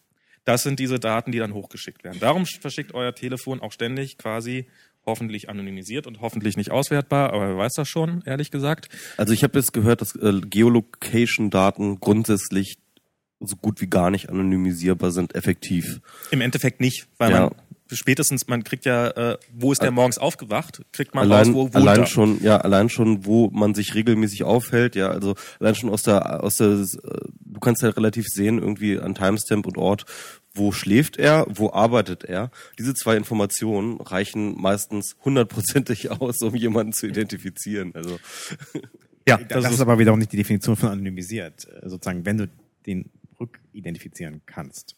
Streng Wir müssen einfach alle zusammen wohnen, dann ist das gar kein Problem Ja. mehr. genau, wir müssen alle zusammen wohnen und alle zusammen an einer Ort, an einem Ort arbeiten. Und Ja. den nennen wir dann Internet. That's privacy. ähm, ich glaube aber auch dass sozusagen, indem das Internet mobiler wird, dass wir noch mehr Anwendungen sehen werden, die einfach darauf basieren, dass, äh, dass diese Daten irgendwie zurückgefunkt werden. Also wahrscheinlich ja auch, ne, wie Staus entstehen und, und solche Geschichten. Ähm, daher wird es wahrscheinlich kaum möglich sein, dass man jetzt sagt, das unterbinden wir alles äh, so tutti komplette und letztlich profitieren wir ja auch alle. Also ich habe noch nie länger als, als eine 50 Sekunden oder 30 Sekunden gebraucht, um da mal irgendwie eine halbwegs sinnvolle äh, äh, Location-Vorschlag zu bekommen. Profitieren wir davon ja auch, aber es muss natürlich äh, ganz transparent äh, sein. Ja, ich, ich war noch gar nicht fertig. Ich wollte ja eigentlich, worauf ich hinaus wollte, ist vor eben genau vor ein paar Monaten war eben herausgekommen, dass eben ähm, Apple von den einzelnen ähm, Handgeräten sozusagen diese Informationen nimmt und auf ihren Servern speichert. Da gab es auch einen kleinen Aufschrei. Genau, da hat doch die Justizministerin Das damals nur für Brief Werbung. geschrieben. Ja? Ja, also, also auf jeden Fall, da gab es auch einen Aufschrei deswegen. Aber dieser Aufschrei war sehr, sehr viel kürzer und, und lange nicht so schlimm wie der jetzt. Der Witz ist jetzt, ähm, was jetzt ja rausgekommen ist, dass das Telefon oder äh, das Device selber diese Daten speichert, aber nicht weitergibt, ja. Und da habe ich, da frage ich mich, okay, anscheinend ist es weniger schlimm, wenn an Apple diese Daten, diese sehr, sehr persönlichen Daten, muss man definitiv sagen, ähm, gesendet werden und die das speichern. Und die Leute haben mehr Angst davor, dass eben diese Daten auf meinem Device offen rumliegen, sodass eben nicht Apple, sondern eben jemand aus meinem Umkreis zum Beispiel, ja. Ich glaube gar nicht, das ist das Problem, sondern das Problem ist vielmehr, ähm, also es ist nicht so, es, es geht nicht darum, dass das, ob da, wo die Dateien liegen, sondern es geht darum, wie gut kann ich sie visualisierbar machen. Bei diesem, bei diesem genau. App war eben gerade das Schöne, es gibt dieses Programm, also wie wir schon gesagt haben, das Faktum, dass, dass diese, diese Datenbank existiert, das war seit Ewigkeiten bekannt, ähm, war in der entsprechenden Ja, Fachliteratur den- Nicht, aber nur den Fachleuten, ehrlich gesagt. Das naja, jetzt sind es Fachleute, die ein Programm geschrieben haben, das das hübsch darstellt. Und dadurch haben sie diesen, diesen Sprung geschafft in die, in die Massenmedien. Nämlich, ich konnte plötzlich vor meinem Rechner sitzen oder jeder, der ein iPhone besitzt, kann, kann sich vor seinen Rechner setzen, kann sich angucken, wo war ich in letzter Zeit und sehen, wow, das funktioniert ja wirklich. Und das ist, ist dann schon erstmal so ein, so ein Moment, äh, wenn man sich diese Datenbank das erstmal anguckt. Wenn die Daten an Apple geschickt werden, dann kriege ich die nie zu sehen. Dann ist da, gibt es keinen schönen Zeitungsartikel zu, in dem Screenshot ist von dem Redakteur, der zeigt, wie er im Urlaub war. Genau. Also äh, sagt auf jeden Fall auch wieder was über Journalismus. Ja? Genau, In dem Moment, ja, wo du die wieder. Visualisierung äh, hast, ist es einfach nochmal ganz anders ein Thema. Und ich muss auch sagen, ja, äh, rein äh, kognitiv, wenn ich über das Thema nachdenke, das erste, was ich sehe, äh, sind diese Karten mit diesen Kreisen. Ja, und bei dem anderen Apple-Thema, das ist einfach so, das ist so grau. Ja, ähm, und und das muss man sich einfach immer wieder klar machen und sich halt fragen, zum Beispiel auch die Frage, du hattest ja jetzt so, so äh, insinuiert, dass die Relevanz für den Nutzer bei dem einen Thema gering war und jetzt hier größer. Ich bin mir da gar nicht sicher, ob die Relevanz nicht beide mal gleich war, sondern dass nur die, die Mediencoverage eine völlig andere, andere war. Ja? Ähm, und das kann man auch bei ganz anderen Themen zum Beispiel sehen. Also zum Beispiel, ähm, äh, wir haben jetzt diesen zweiten EU-Rettungsschirm und der wird Deutschland Milliarden kosten. Der kostet jeden von, von der hier sitzt, äh, äh, sehr viel Geld. Ja, aber darüber wurde Mich kaum. nicht. Warum nicht? Weil ich keine Steuern zahle. Das denkst aber auch nur du. ähm, äh, und, und dafür gab es aber keine, keine, keine, keine Bilder. Es ist relativ schwer, das zu erklären, äh, die Wirkzusammenhänge und so weiter. Und das ist dann auch so. Also solche, solche Themen äh, werden dann vom Journalismus, äh, es sei denn, es gibt gerade überhaupt nichts anderes zu berichten, werden dann einfach nicht äh, entsprechend abgedeckt. Da ist sozusagen irgendwie äh, ein Unfall in der Formel 1, wo es richtig crasht, äh, äh, zehnmal interessanter, ja. Oder so ein, eine Hochzeit. Ja, oder, oder noch eine Hochzeit, klar. Kann ich nochmal, bevor wir, bevor wir zu sehr aus diesem iPhone-Thema aussteigen, äh, von Michael Kreil, der übrigens auch diese Stimmt, Visualisierung ja, mit den Malte Spitzdaten gemacht hat für die Ja. Zeit, Mhm. ähm, den ich neulich kennengelernt habe, weil er großer Fan unseres Podcasts ist. Mhm. Eigenlob. Hallo Schöne Michael. Grüße. Genau. Ähm, der hat jetzt äh, ein Projekt gestartet, und zwar, wo man seine Location-Datenbank hochladen soll. Was ich eine großartige Idee finde. Also die, der Gedanke ist, äh, nehmt diese Daten aus eurem iPhone-Backup, ähm, schickt sie an diese Datenbank und die bauen damit eine offene Datenbank auf äh, mit der Location von allen Sendemasten und WLAN-Stationen in Europa, damit wir so eine Abfragen in Zukunft machen können, ohne die Abfragen an Apple zu schicken zu müssen oder an, an Google oder wen auch immer. Man, man muss ja sagen, das ist ja, es gibt, es gibt ja sozusagen echt mittlerweile sowas wie einen Markt davon. Also ich weiß noch, der, das erste ähm, Unternehmen, das das gemacht hat, kommerziell war Skyhook Wi- Wireless, glaube ich, hießen die, ne? Genau. Äh, Skyhook Wireless ist tatsächlich rumgefahren in allen Städten und hat äh, diese mit Autos die Location-Daten und die WLAN-Daten und so weiter und so fort alle äh, weggeschrieben.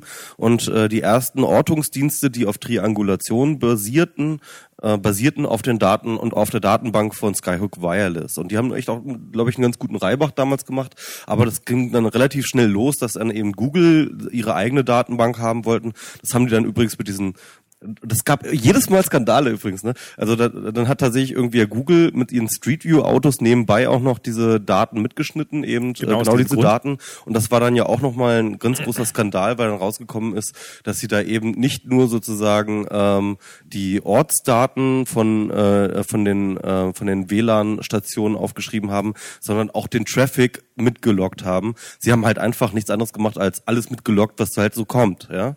Und äh, das gab dann ja auch diesen großen Skandal, wo dann die Eigner sich in die Bresche geworfen hat nochmal. Und ähm, ja, jetzt eben diesen äh, ähm, mit äh, den iPhones, also Apple baut auch seine eigene Datenbank auf. Und der Witz ist jetzt tatsächlich, dass sozusagen durch diese mehr oder weniger ähm, massenhaft, äh, aber jeweils geleakte, äh, geleakten Daten ähm, zu Apple auf den Telefonen jetzt äh, Michael Kreil und ein paar andere Leute zusammen diese dieses Projekt dieser offenen Datenbank äh, jetzt forcieren können. Also der Vorteil daran ist, dass diese Datenbank auf unseren Telefon ist. ist nicht nur, dass wir grob wissen, was wir damit anstellen können, sondern dass wir auch Zugriff auf die Daten haben. Also es ist eigentlich es ist toll so. Äh, ich also ich habe das für meine Daten gemacht. So hä nee war ich da? Doch stimmt, da war ich ja an dem Tag. Ähm, also so als Gedächtnisstütze. Ich wollte schon immer mal ein Programm schreiben. Ich habe ja lange Zeit als Freelancer gearbeitet, wo ich immer bei irgendjemand im Büro sitzen musste und dann ähm, einen Stundenzettel führen musste. Ich wollte immer eine Lösung haben, die sagt, alles klar, ich bin an dem Ort, dann werde ich bestimmt auch irgendwie gearbeitet haben, dann, dann macht das in meinen Stundenzettel rein, könnte man damit plötzlich alles anstellen. Ähm, ja, tut alles gar nicht so schlimm weh, wenn man sich einmal mit der mit dem Datenverlust abgefunden hat, oder? Ja, äh, der Kontrollverlust. Ne? ähm, die Sache ist aber die, was ist, Max, ähm, wenn Diana dann, Äh, kurze Meine Freundin? Anmerkung, Entschuldigung. Die Website ist crowdflow.net, nur damit alle ihre Daten ah ja, hochladen können. genau, crowdlowflow.net, ähm, bitte spendet. Also das heißt auch wirklich spenden. Also Genau. dann, also man, man lädt sich so ein kleines Programm runter, das äh, zippt einem sozusagen erst einmal diese ganzen Daten weg. Und diese ZIP-Datei kann man dann dort hochladen und dann wird die weiterverarbeitet. Crowdflow, stimmt, ja. Obwohl, Michael, du ja Ja. gerade gesagt hast, dass das eigentlich dann immer relativ leicht auf die Person zurückführbar ist. Das heißt, wenn jemand die Datenbank crackt, Also Crowdflow Nee, weiß Moment dann mal, sobald jedenfalls... einer, also Crowdflow hat natürlich diese Daten, die könnten das äh, wiederherstellen, aber sobald die diese Daten in eine Datenbank einfließen lassen und einfach nur noch da das Machen einzelne Punkte das? sind, Also also davon behalten- ich mal aus. Nö, nö, nö, du kannst ja das auch, du kannst das ja natürlich auch äh, sozusagen pseudonymisieren und dann halt sozusagen wieder zuordbar machen einer Person. also Crowdflow, Fro- Crowdflow Nicht einer ist konkreten, für mich äh, freiwillige Vorratsdatenspeicherung. Ja, das im Grunde genommen ist es das, ja. Das ist die freiwillige Vorratsdatenspeicherung. Ja, super. Jedenfalls könnt ihr dort spenden. Eure Daten. Euer Das hätte, sich kein, fragt. das hätte sich kein PR-Berater besser ausdenken können. Spenden Sie Ihre Daten statt Vorratsdatenspeicherung. Genau. Ähm, das ist halt sozusagen so Vorratsdatenspeicherung gibt Wir es auch in fragen Open mal Source. nett bei Ihnen nach, wenn Sie Ihre Daten nicht freiwillig gespendet Jetzt gibt's haben. das auch auf Open Source. Ah, Vorratsdatenspeicherung hätte nichts dagegen, wenn wir eine offene API haben. Ja, egal. Aber auf jeden Fall, Nein, ähm, aber um das noch zu sagen, also diese Mikrozensus-Leute, ne, die hätten darauf mal kommen sollen. Ne? Spenden Sie uns Ihre Daten, alles Open Data. Das hätten ja, genau, also so ein sollen. Konkurrenzprodukt eigentlich. Im Grunde genommen so eine Ja, Art. die machen das ja jetzt gerade. Ne? Man sieht ja jetzt überall die Werbung, wenn man, wenn man drauf achtet. Es gibt ja jetzt Mikrozensus 2011, so eine kleine Volkszählung. Aber ich glaube, die sind noch nicht so äh, avantgardistisch unterwegs wie äh, Crowdflow. Ja, aber das ist natürlich auch dann wieder nicht repräsentativ, wenn die Leute dann, wenn du nur die Leute kriegst, die freiwillig äh, ihre Daten freigeben. Ist die, ist, Natürlich, ist die Befragung, die, die, die Volkszählung ist doch freiwillig. Habe ich mir sagen lassen. Nee, ist das, die ist nicht freiwillig. das ist ein Zwang? Ich muss, Ja, ich muss da. du musst, ja. Also du musst äh, 5000 Euro äh, oder bis zu 5000 Ich kriege 5000 Euro, nein. 5000 Euro Strafe zahlen, Oh, wenn ich, wusste, du ich habe mich bisher wirklich null damit beschäftigt. verweigerst. Kann man aber anrechnen auf die GZ. Ach, na dann. ja, wir haben hier wieder eine Zuschauerfrage, ja. Ganz genau. Und zwar ähm, fällt mir zu diesem Thema Vorratsdatenspeicherung und Datenschutz ein. Ich habe mal bei der Mitfahrgelegenheit jemanden kennengelernt, mit dem habe ich dann auch etwas länger zu tun gehabt. Der hat, ähm, man lernt ja immer solche, solche komischen Leute, immer solche seltsamen, die, mit denen man sonst nie begegnen würde, in Mitfahrgelegenheiten kennen, wenn man ein bisschen mit denen ins Gespräch kommt und so stundenlang auf der Autobahn sitzt. Und der hat mir erzählt, er ist an einem Projekt beteiligt, das ist mittlerweile auch eingestellt worden, weil die Öffentlichkeit nicht so ein Interesse daran hatte. Das hieß, ähm, es gibt so einen Film von einem Typen, der überwacht wird, Truman Show.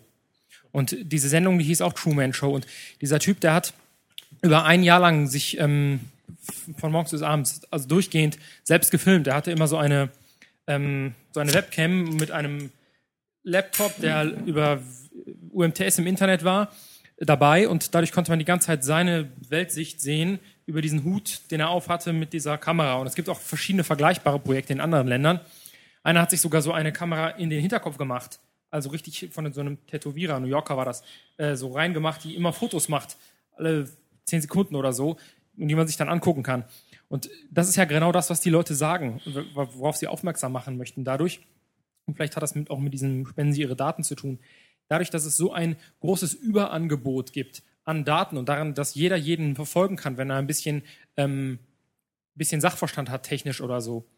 Dadurch gibt es irgendwann nicht mehr genug Leute, die diese ganzen Leute kontrollieren können. Also man hat das ja auch schon in der DDR gesehen, wie viele ähm, inoffizielle Mitarbeiter es da gab und wie viele Stasi-Leute die brauchten überhaupt, um diese ganze Masse an Volk kontrollieren zu können. Und wenn irgendwann jeder alles hochlädt von sich, dann wird es vielleicht so unübersichtlich, dass es nicht mehr genug Leute gibt, die all diese ganze ähm, Datenmasse überwachen können. Ja, ähm, ich glaube, das ist ein, äh, das ist eine falsche Vorstellung. Du musst sehen, ähm, natürlich hast du gleich, hast du diese ähm, äh, diese Aufzeichnungsgeräte, die immer billiger werden und immer allgegenwärtiger werden. Das stimmt, das ist richtig. Andererseits hast du ähm, immer intelligentere Auswertungssysteme. Das heißt also Algorithmen, die äh, relativ automatisiert äh, wirklich riesengroße Datenmassen äh, durchcrunchen können. Also du musst einfach mal dich so ein bisschen mit diesem Data Mining auseinandersetzen, äh, was da heutzutage gemacht wird und äh, einfach ein bisschen Fantasie haben, was da noch machen zu machen ist. Alleine wenn du jetzt zum Beispiel solche Bilddatenbanken nimmst, ja, dann hast du jetzt einfach riesige Bilddatenmassen, ähm, die du ganz offensichtlich erst einmal ähm, als Mensch natürlich total überfordert bist. Aber andererseits hast du ähm, mittlerweile biometrische Verfahren, in denen aus äh, solchen Bilddatenbanken halt Gesichter erkannt und wiedererkannt werden können. Das heißt also mit anderen Worten, du kannst halt irgendwann ähm, halt zum Beispiel eine, einen riesengroßen Terabyte Shitload-Haufen nehmen an Bilddatenbanken und halt eine Person suchen, ja, und diese Algorithmen Rhythmus äh, fliegt durch äh, 200.000 Stunden Videomaterial und äh, sucht dir genau die relevanten ähm, äh, äh, Szenen raus, wo genau diese Person auftaucht, ja. Also das heißt mit anderen Worten, ähm, die Datenmassen mögen immer weiter steigen, aber die Auswertungsalgorithmen werden auch immer besser. Das heißt, es ist, ähm, das sind äh, relativ parallele Prozesse, die ähm, da würde ich mich nicht darauf verlassen, dass irgendwann ein, ein Informationshaufen da ist, der nicht mehr ähm, bewältigbar ist. Weil, Also ich- wie gesagt, das wächst mit.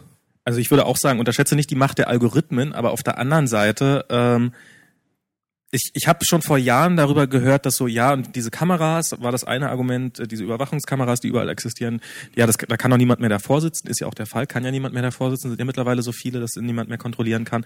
Und äh, aber das ist nicht schlimm, weil es oder oder es ist äh, das das Problem wird gelöst, indem es Algorithmen gibt, die auffälliges Verhalten automatisch erkennen, die automatisch anhand der Schrittlänge in der Lage sind zu erkennen und anhand der Bewegung, die er macht.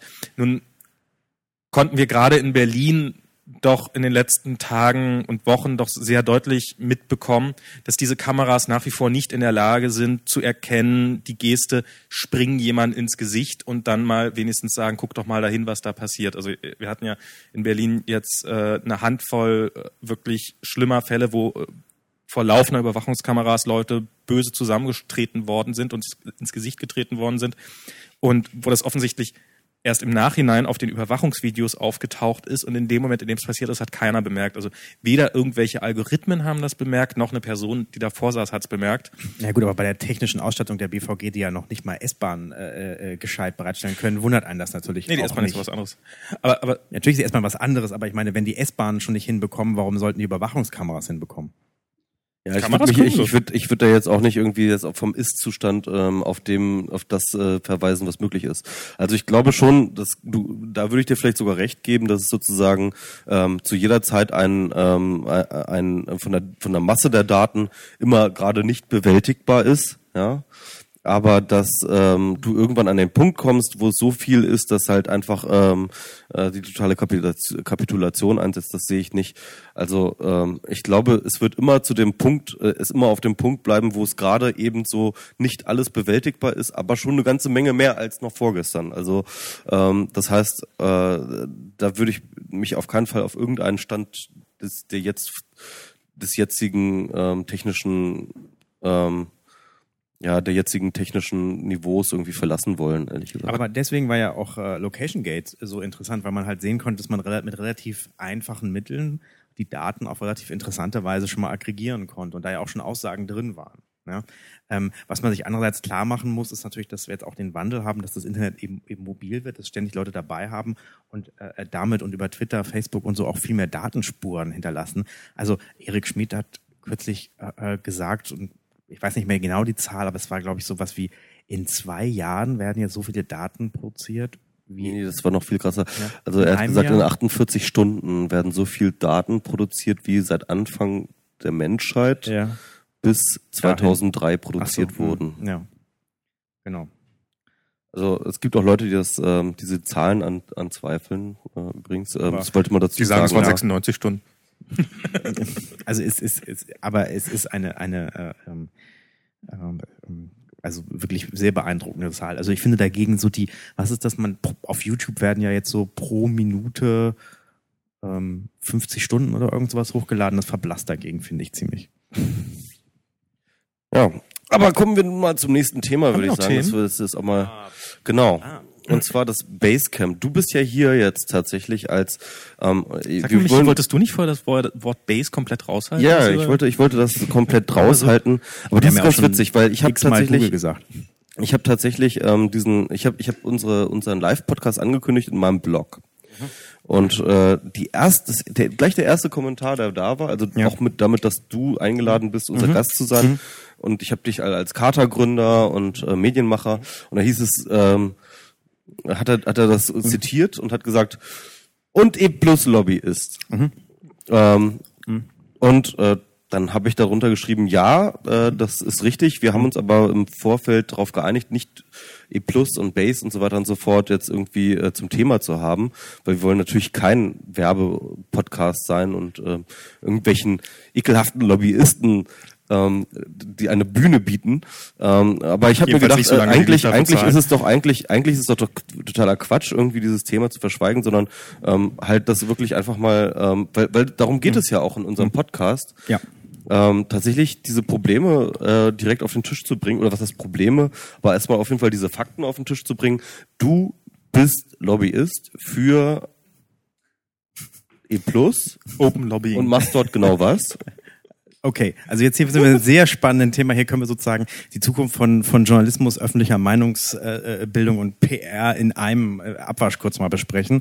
Also dazu zwei Dinge. Erstens, ich bin kein Lobbyist bei E+, sondern ähm, Lobbyismus, ja, das äh, machen andere. Also Lobbyismus ist ja sozusagen mit Politik, mit Politikern reden. Das sagen in, alle Lobbyisten. Äh, genau, ja.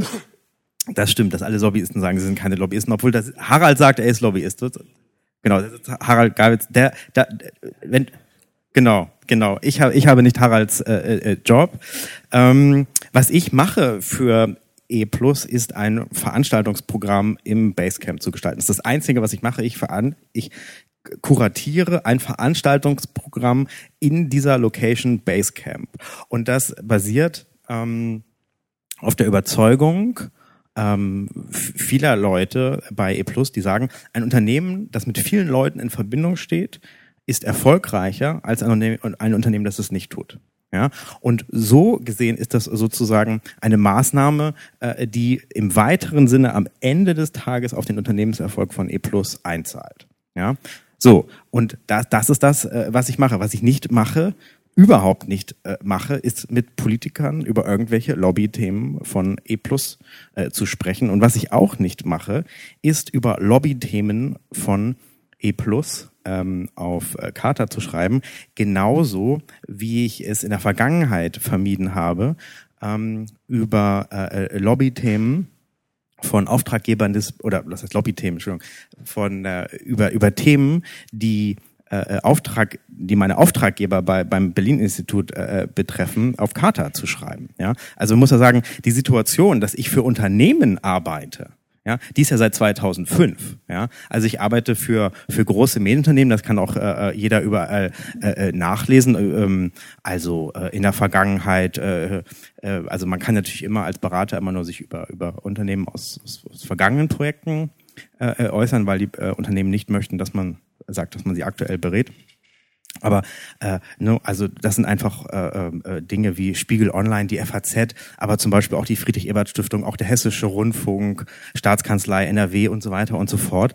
Und ähm, das sind sozusagen auch da sind natürlich äh, ähm, sozusagen äh, äh, potenziell immer immer Dinge, wo man dann betroffen ist und wo man dann sich sozusagen ähm, äh, da, da zurückhält, darüber zu schreiben. Ich möchte aber auch sagen, das ist natürlich auch im klassischen Journalismus inzwischen so. Ist das zum Beispiel mh, in einer großen äh, deutschen Tageszeitung kürzlich jemand ein Interview geführt hat über die äh, Lena Meyer Landshut, nee Lanz, Lohut.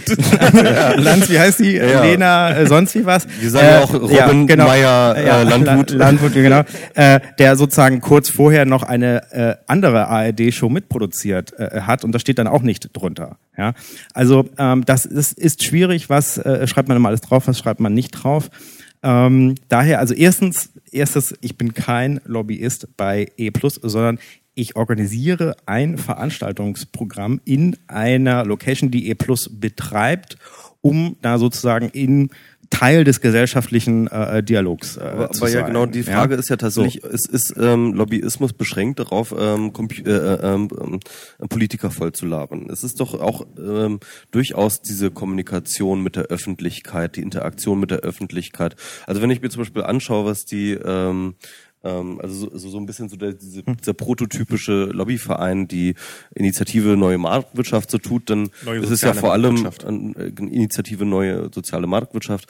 Ähm, ähm, dann ist es ja vor allem auch, äh, ganz viele Leute in Talkshows zu schicken, die für sie am Start sind, ähm, Artikel zu lancieren und Kampagnen zu machen. Also auch das, und deswegen würde ich ja auch überhaupt nicht äh, davor zurückschrecken, äh, die digitale Gesellschaft auch als Lobbyorganisation einzustufen.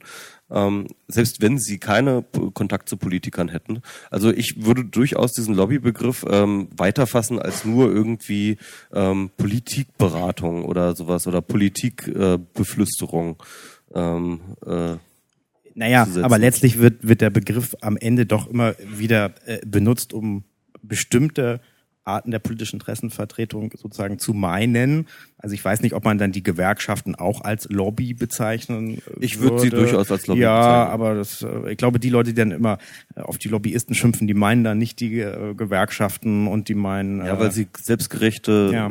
ähm, genau und die sind. meinen zum Beispiel auch nicht die Verbraucherverbände, die natürlich auch Lobbyisten sind. Ja, würde ich auch sagen. Das sind auch ähm, definitiv alle Lobbys. Und ich glaube aber, dass das Interessen, also Lobbyismus, ich finde, es ist auch nicht, Ja. es ist erstmal ein wertfreier Begriff, finde ich. Also es ist halt erst einmal überhaupt ähm, ein Zusammenschluss von Leuten, die ein, Mhm. äh, ein bestimmtes Interesse haben, äh, ähm, sich zusammenzuschließen, einen Verband zu gründen oder eine Institution zu schaffen, um dieses Interesse voranzubringen auf die eine oder auf die andere Art. Ja, ähm, ich würde jetzt zwar noch was Grundsätzliches äh, äh, sagen. Ich glaube, ähm, dass wir ja sozusagen jetzt sozusagen in in eine Gesellschaftsform kommen, wo sich einfach mehr und mehr Leute äußern. Ja? Und ich meine, was ist denn das für ein Konzept von Bürgerjournalismus? Also Bürgerjournalismus darf nur der sein, äh, der zu Hause sitzt und, kein, und keinen äh, irgendwie exponierten Job hat oder wie. Nein, Bürgerjournalismus heißt natürlich, dass jeder äh, sich äu- äußern kann, äh, äh, auch der Bürger, äh, äh, der der einen Job äh, bei bei einem großen Waschmittelhersteller äh, äh, hat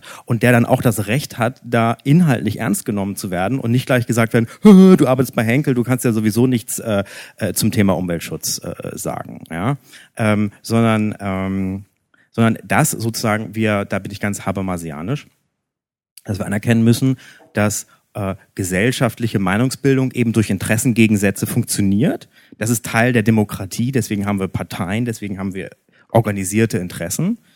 Ähm, und die Hoffnung, die wir als Demokraten haben, ist ja, äh, dass sozusagen im Wettstreit der Interessen und Argumente sich am Ende das beste Argument durchsetzt. Deswegen haben wir Parlamente, äh, die dann zum Beispiel ja als zumindest, zumindest theoretisch als als äh, Orte des des äh, informierten Diskurses halt dann äh, dort sozusagen äh, die am Ende die besseren äh, Argumente sozusagen dann durchlassen äh, sollen. Das ist das ist bisschen das ähm, das Prinzip, was wir und was wo wir langsam denke ich immer mehr aufpassen müssen, ist diese äh, äh, doch sehr merkwürdige, äh, normativ verschwurbelte und vom, vom gerade auch vom Journalismus überhöhte äh, äh, äh, Weltsicht, dass es sozusagen es gäbe interessenfreie Kommunikation, äh, die wird vor allen Dingen von von äh, äh, äh, Journalisten und irgendwelchen Knorke-Verbänden äh, äh, organisiert und, und Vollblutjournalisten.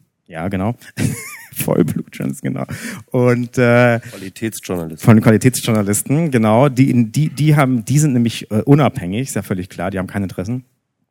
Ähm, und ähm, so funktioniert meiner Meinung nach äh, gesellschaftliche Meinungsbildung äh, sowieso nicht. Und was ich fast schon gefährlich finde, und das ist auch ein bisschen eine Tendenz, die ich, die ich bei dem einen oder anderen äh, äh, Ver- Verband sehe, ist dann sozusagen zu sagen, der und der ist doch Lobbyist äh, äh, und dem dann fast schon ein Sprechverbot äh, zu erteilen und noch schlimmer, ähm, dann auf die Argumente gar nicht mehr einzugehen. Zu sagen, der sagt das und das, ja, der ist doch Lobbyist da und da und so weiter, anstatt einfach zu sagen, okay, was, was ist das Gegenargument? Ja, das geht mir auch auf den Nerven. Ja, aber, aber, aber bei- eine andere Sache, ja. aber Mhm. eine andere Sache dürfen wir nicht außer Acht lassen. Und das ist halt die, eigentlich die eigentliche Gefahr beim Lobbyismus ist, dass sich natürlich jemand, ähm, bei dem relativ viel Geld hint, hintenrum versammelt ist, ähm,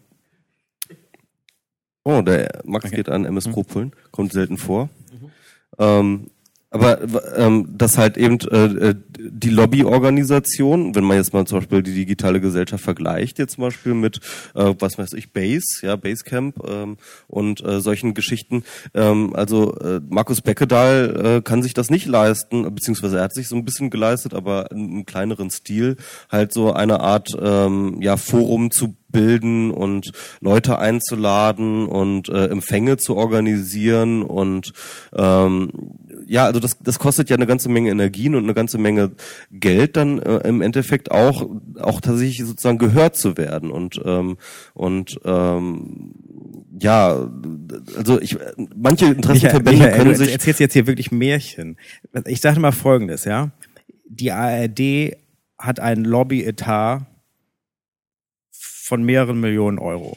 Und sie hat es nicht geschafft, jemanden in die Enquete-Kommission Internet und digitale Gesellschaft äh, zu bringen, obwohl sie das sehr stark versucht hat. Markus Beckedahl sitzt da. Ja, es zeigt sich doch zumindest an dem Beispiel sehr offensichtlich, dass Geld sich zwar häufig in politischen äh, Einfluss oben äh, äh, Du, diese so eine einfache Rechnung wollte ich auf keinen Fall aufmachen. Und ich bin tatsächlich, und das habe ich schon in mehreren Podcasts getan, und das habe ich auch mehrmals schon äh, anderswo öffentlich gesagt, ich bin der Meinung, dass die Netzszene ähm, ein unfassbar dafür für ihre Größe und auch vor allem für ihre äh, finanziellen Mittel eine unfassbar riesige, äh, effektive Lobby bereits ist in der Politik und ein unglaubliches Maß an Gehör findet. ich glaube, da kommt Ähm, irgendwann der Absturz, ehrlich gesagt. das kann ich mir vielleicht auch vorstellen, aber das glaube ich nicht tatsächlich, weil ähm, diese Zukunftsthemen einfach nicht weggehen werden und ähm, ähm, man immer noch glaubt, den richtigen Ansprechpartner zu haben. Und solange man das glaubt, äh, wird tatsächlich diese Netzszene weiter so hin so hofiert werden. Aber das ist mal eine andere Sache. Ähm, ähm, natürlich hast du recht, ähm, das ist keine, äh, Geld ist kein Garant dafür, dass du geheuert wirst und äh, auch nicht, wie doll du gehört wirst. Das, das, ähm, dann müsste man auch wirklich unterstellen, dass alle Politiker korrupt sind. Es gibt Leute, die das so unterstellen, aber das sind äh, meistens Idioten, die keine Ahnung haben. Also das heißt mit anderen Worten, ähm, natürlich ist ein Politiker eher geneigt, einem, sag ich mal, Bürger ohne jetzt erkennbaren Interessenshintergrund zuzuhören, was seine Interessen sind, als wenn da ähm, der Mann im Anzug und Aktentasche von ähm, von ähm, E Plus kommt. Jedenfalls tendenziell. Man kann dort auch eine ganze Menge machen. Deswegen ist auch Markus Beckedahl und Ko Konsorten sind sehr sehr erfolgreich. Und wenn ihr irgendwelche Interessen habt, dann kann man das immer nur wieder empfehlen. Ähm, ruft eure Abgeordneten an und so weiter und so fort. Das bringt wirklich eine ganze Menge. Das ist jetzt echt kein Scheiß. Das, ähm, äh, die hören euch zu und äh, auch wenn ihr nicht irgendwelche großen Empfänge mit irgendwie einem riesigen Buffet macht oder so. Aber nichtsdestotrotz gibt es diese riesigen Empfänge mit dem riesigen Buffet und ich war auf diesen Empfängen mit riesigen Buffet und ich weiß, äh, Und ich weiß, äh, dass so etwas natürlich eine psychologische Wirkung hat, sonst würden die Leute nicht so viel Geld da reinstecken. Ja? Das heißt mit anderen Worten, es gibt eine Asymmetrie der Mittel und äh, das ist das Problem bei diesen Lobbyorganisationen oder das ist das Problem des Lobbyismus an sich. Dass Leute ihre Interessen vertreten wollen, ist an sich überhaupt nichts Böses, sondern es gehört zur demokratischen Gesellschaft dazu. Und äh, deswegen bin ich auch gegen die Leute, die sagen, Bo- Lobbyismus ist böse und Lobbyisten gehört äh, das Maul verboten. Nein, das ist überhaupt nicht so. Aber es gehört zu problematisieren, dass es dort eben ein Ungleichgewicht gibt. Deswegen bin ich übrigens auch so froh, dass es eben jetzt die digitale Gesellschaft gibt, ähm, wo eben tatsächlich organisierter und hoffentlicher, vielleicht auch bald mal ein bisschen finanzierter, das ist ja auch ein bisschen so ein Hintergrund, warum das gemacht wurde, ähm, dass es eben dann sozusagen eine Gesellschaft gibt, wo man spenden kann. Also dass halt ähm, organisierte Interessenvertretung der Netzszene vollziehen kann, dass, dass ähm, organisierte Lobbyismus dort vertreten ist. Naja, aber das, aber das, äh, also da würdest du jetzt aber auch nicht widersprechen, oder? Nein, auf, auf keinen Fall. Und ich bin da auch nicht, nicht, nicht naiv, dass das äh, schwierig ist. Und ich bin auch immer noch dabei, das auszubalancieren. Wie kriegt man äh, diesen, diesen, diesen Job, ja, wo ich ja nicht wie, wie bei anderen Beratungsjobs des Berlin-Institut nicht, da ist ja nicht, nicht so weit vorne stehe, sondern relativ weit, weit vorne, ähm, wie man das äh, mit, mit, mit Carter sozusagen äh, zusammen äh, bekommt. Das bin ich immer noch am, am Ausbalancieren. Und ähm, bisher gelingt das gut. Ähm, aber das, das ist eine anspruchsvolle äh, äh, Aufgabe. Das will ich nicht äh, leugnen. Gut. Ja, dann würde ich sagen, ähm, gehen wir mal zum nächsten Thema und das wäre dann eben Kater. Nee, nee, nee. Ich fürchte, weil das hier kein, weil das kein Unsere Podcast ist ist, sondern ein Live-Podcast ist, dass wir nur ein begrenztes Zeitfenster haben. Oh Gott, haben wir denn jetzt irgendwas Wichtiges? Also wir hätten jetzt noch auf der Liste Kater, Blogs in Deutschland. Ja, nee, dann, dann, dann würde ich auch sagen, machen wir das. Machen wir es beim nächsten Mal, oder? Ja, genau. Äh, ich würde, Was? Ich muss noch was zu Carter sagen. Du musst noch was zu, nein, sag Genau. noch was zu Kater. Aber, aber schnell, du hast 30 Was? Sekunden. Wieso? 30 Sekunden? Nein, das ist nicht euer Ernst. So, eins, zwei, drei. Los. Hast du schon was zu Kater gesagt? Wieso, Nein, immer noch nicht? Wieso, ist das hier wie beim Fernsehen, wo ihr den Satellit gemietet habt und dann, dann wird der abge... Nee, ich glaube, ich glaube, wir, ja. nee, ich glaube, wir haben sogar noch ein bisschen, oder? Nee, der, äh, also ein bisschen. Also ich, ich wollte jetzt eigentlich Okay. so, so ein vorsichtiges Okay. entgegen, aber der, Dann der, gehe ich nicht mal. Okay. Ich wollte jetzt nicht den kritischen äh, Fragen zu Carter nicht ausweichen, nachdem ich den kritischen Fragen zum Basecamp ja auch nicht au- ausgewichen äh, bin. Habe ich dummerweise keine kritischen Fragen zu Kater. Tja. Reden wir noch ein bisschen über Blogs in Deutschland, oder? Ich, ich, ich mache mal kurz zur Spendensituation. Und zwar, ähm, wir sammeln, hier schon seit Ewigkeiten spenden für eigenes Equipment. Wir sind im Augenblick nämlich noch bei Tim mit im Studio, was äh, ganz hervorragend funktioniert, was einfach immer doof ist, äh, wenn man einen Termin finden will für die nächste Sendung. Darum sammeln wir hier Spenden für eine ähm, für eine eigene äh, für eigenes Equipment. Jetzt hat hier äh, sind wir ja nicht einfach so für lau hierher gekommen und weil es, äh, und, und für? Alkohol und für alles, sondern wir kriegen hier noch ein bisschen Geld gespendet netterweise äh, Von? äh, von von von von den Treffpunkt Mediennachwuchsmachern. Äh, Machern. ähm, Davon sind jetzt nochmal äh, 200 Mhm. Das- Euro wurde mir vorhin zugesagt in den Pott gewandert und wir haben auf der Zugfahrt hierher mal ausgerechnet und wir sind jetzt in einer großartigen Situation, rein zufällig sagen zu können, Okay. Wir haben das Geld zusammen für ein Mischpult und für zwei Headsets, Mhm. leider nicht für drei, insofern kannst du so bald nicht wieder dabei sein.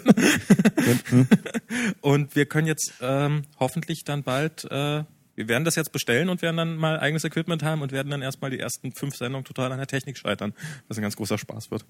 Ähm, Sehr gut. super, das habe ich jetzt Auch das natürlich, na, auch das So, natürlich kein, kein interessenfreies Geld, weil es gibt sozusagen, es ist, wäre falsch jetzt mal zu behaupten, es gäbe irgendwie ständig interessiertes Geld und uninteressiertes Geld. Nein, äh, äh, Also ich bin total Geld gegenüber total desinteressiert und Geld mir auch gegenüber immer total desinteressiert. Also sozusagen so da und dann irgendwann Hm. greife ich mal rüber und nehme es mir und dann ist alles gut. Das ist ähm, Kann man diesen Podcast eigentlich flattern? ja selbstverständlich kann man uns flattern. Dann, Dann kann man sogar Leuten, mit Flattern subscriben. Also auf der Seite. Okay. Ich werde jetzt auch mal demnächst so eine kleine Box einrichten, so eine, so eine so mit der Adresse meiner Packstation, damit man uns auch Lebensmittel zuschicken kann und Alkohol, was mehrfach schon nachgefragt worden ist. Kein Witz. Also wenn ihr das nächste Mal wollt, dass wir, wir trinken übrigens Bier, Bier. Nur um das jetzt auch nochmal gesagt zu haben. Das ist, doch, das Ja. ist doch eine geile Aktion eigentlich, oder? Dieses Bier, Bier. Kennst du das? Ja, ich kenne das. Äh, genau, Harald, Harald flüstert mir gerade ein, gibt's im ba gibt's auch im Basecamp. Ja, Das wohl noch nicht so oft, wa? ähm, ja, ist interessant, dass es halt diese Gastro, diesen großen Bedarf an Gastromarken gibt, wie auch diese Fritz Cola und und äh, so weiter.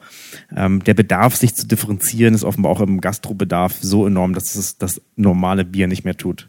Also deswegen gibt's jetzt hier dieses Bier, auf dem nur noch Bier äh, äh, steht. Und äh, wer macht das eigentlich? Können wir das, können wir das, können wir das mal kurz disclosen? Keine Ahnung. Ja, Bier, Bier. Ja, ja, aber wer, wer macht das? Ist da? Was ist da eigentlich drin? ich habe mich vorhin mit jemandem Hast du draußen... Röder oder was? Was? Hast Könnt, könnte jetzt mal jemand im Netz kurz, äh, könnte mir jetzt mal sagen, von welcher Also Brauerei vorhin oder von sagen welchem lassen, Lebensmittelkonzern dass das, das, ist? wirklich, dass das wirklich so der kleine, der kleine Mann von der Straße hat sich hingesetzt und hat, hat seine kleine Bierfirma, also irgendwie zwei Leute, die das so im Alleingang Okay. gemacht haben und irgendwo in, Also eine Bionade-Geschichte, ja. Die, die waren eigentlich pleite und dann Ich- hatten sie die Idee.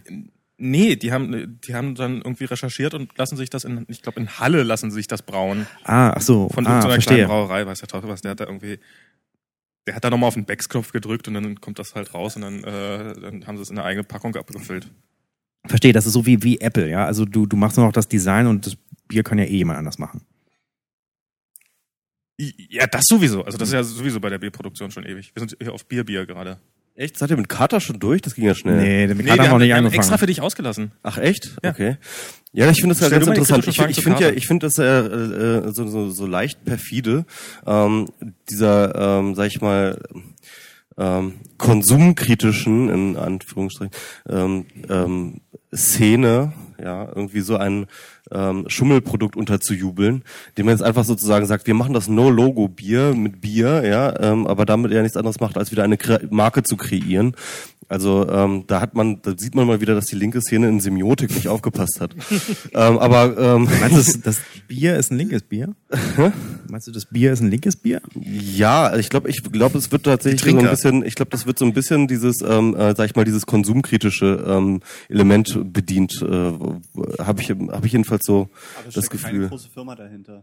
Nee, das stimmt schon, ja, das stimmt schon. Aber ähm, äh, nichtsdestotrotz wird ja trotzdem ein, eine Marke kreiert sozusagen. Man kann ohne die Marke erwähnen, die Marke das ist so, das ist so ein bisschen dieses Magritte-Bild. Ne, kennt ja alle irgendwie äh, Senepa äh, Piep oder sowas heißt. Ne? Nee, das Interessante ist ja, dass die ja nicht schützbar ist. Also der, der Markenname Bier ist ja nicht äh, so Aber generisch. bestimmt eine Wortbildmarke sein. und Nein, dieses ja, das, das kann sein, dass Label das Wort mit dem Bildmarke schwarzen- ist. Das Interessante wäre aber, dass das halt jede andere Brauerei jetzt ein ähnliches Produkt auf den Markt bringen könnte. Also Oder? wenn sie Comic Sans verwendet hätten, dann hätte ich das ja noch so ein Was? bisschen Die, äh, ist es die Typo? glaubwürdiger. Ist es die Typo oder was? Nee. Okay. Also es gab ja schon mal so ein vergleichbares Ding, das gibt's ja immer noch 5-0. Das Ja, ja, das doch, sagt ja, kenn ich, ja, ja. ähnliches, was Mhm. sie sich auf die Fahne schreiben. Meine Frage, ich habe das jetzt nicht getrunken, aber hier einige. Wie schmeckt es denn? Geht so. Jo. Ich find's nicht so gut. Ja, ich habe das ja auch auf Zimmertemperatur getrunken. Ne? das ist dann ja auch nicht ganz objektiv. Aber ich denke, Nee, nee, das ist schon halbwegs kalt, was wir haben. Äh, äh, Ich habe mir sagen Ihr, lassen, ihr könnt hier übrigens nehmen, das wisst ihr, ne? ja gut, jetzt müssen wir das alle mal trinken. Genau, ja, genau. Statt, statt dass wir antworten, kannst du dir einfach eins nehmen und ähm, das wirkt jetzt aber schon sehr Oh, leckeres Bier, Bier. Ja. Ja, ja. Hm, warte mal, ich, oh, ich habe keinen Empfang mit meiner wir sind ja sowieso der Werbepodcast. Was? Doch, hier, das nochmal zu sagen. Ich habe hier, ich, ich habe hier, ich habe hier immerhin äh, vier von Hey, fünf. Strichen. nee, ich habe kein WLAN. Ich habe hier, ich habe hier Base, ey. So. Oh, jetzt war es die Werbung. Jetzt, jetzt hat er sie doch Nee, untergeschmuggelt. nee, ich habe ich hab damit angefangen. Ja, ja, Ach so, eben, okay. Eben. Äh, Okay, also bevor wir jetzt äh, zum Abschluss kommen, sagen wir noch, Äh, sagen wir noch drei Worte zu Kata, oder? ja, Genau. Also erzähl doch mal ein bisschen von der Gründung am besten gleich, von, von From the Scratch. Naja, also die, die, die, die Gründung war eigentlich die, dass, ähm, dass ich für, einen- für einen Kunden äh, ein ähnliches Projekt entwickelt habe. Dann kam die äh, Medienkrise und dann ging das damit nicht mehr weiter. Und dann dachte ich, ach so, ich möchte doch irgendwie so ein bisschen sowas, sowas in die Richtung machen. Und ich möchte auch mal, also als Berater hat man ja das Drama, dass, ähm, dass man an Projekten immer nur teilbeteiligt ist ähm, man die nicht selbst und am Ende ja auch nicht selbst dafür nach draußen steht. Ja. Also es gibt be- bestimmte erfolgreiche Produkte, an denen ich mitgearbeitet habe, aber von denen ich natürlich bis heute nicht sagen darf, dass die von mir mit sind und, und so weiter. Also, ähm, aber ich wollte einfach mal ein eigenes Produkt machen, wo ich selbst verantwortlich bin und äh, ähm, was man was man auch äh, eben eben eben macht. Ich glaube, wenn man, ich habe davor so drei vier Jahre Beratung gemacht, dann war ich mal reif für ein eigenes Projekt und da ein Projekt, was ich machen wollte, dann mit dem Kunden nicht möglich war, habe ich mich entschlossen, ähm, das dann selbst zu machen. Habe erst versucht, äh, äh, Geld dafür einzusammeln. Ähm, dann irgendwie bei einem, wo ich das vorgestellt habe, haben die mich gefragt, also was ist jetzt der Unterschied zwischen dem, was Sie da vorhaben und Zoomer? Ja, das gab es ja damals noch. Ja. Ja, Zoomer. Und äh, dann habe ich einfach dann immer gedacht, ach, ähm, Wisst ihr noch Zoomer? Ja, Zoomer. das ist super. Das letzte. Das ist, du weißt es nicht mehr, mehr, ne? Ich weiß es das nicht war mehr. vom, vom Tagesspiegel, war das? Ah, Vom Tagesspiegel, dieses jugendliche Portal. Das hat sich auch schon damals mit so einer Art algorithmischen, Nee, das war nicht sehr algorithmisch. Das ja, war, ja, das, aber ja. So, so, so ein Ansätzen. Das, das war das letzte Das war mit innovative. Ne? Ja, Wickert war so ein ja. bisschen der Frontmann, Genau. also die, den, den sie da mal, naja. Es war kurze Zeit mal der heiße Scheiß, glaube ich. Ich glaube, wie lange war das? Irgendwie drei Monate? Ja, ich weiß auch was? Ich glaube, man Ja, ist alt, wenn man sich noch an Zoomer erinnern Ganz, kann. ganz armselig, armselig das kurz. war, das war ganz Projekt. armselig, ja.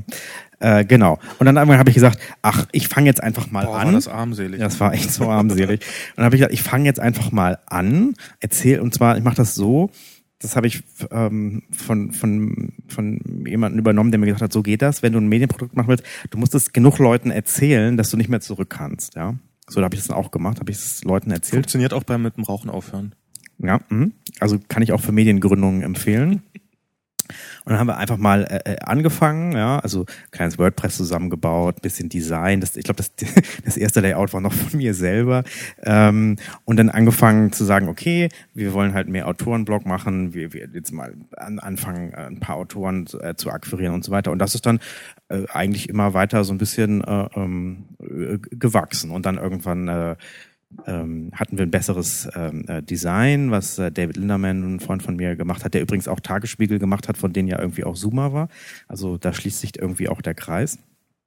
Ähm, und äh, dann irgendwann haben wir äh, einen einen Grimme-Preis gewonnen und sind immer äh, größer und größer und größer ähm, äh, geworden. Hatten eine schöne Geschichte zum Köhler-Rücktritt, den dann das ZDF quasi eins zu eins zu einem Heute-Journal-Beitrag äh, verfilmt ähm, hat.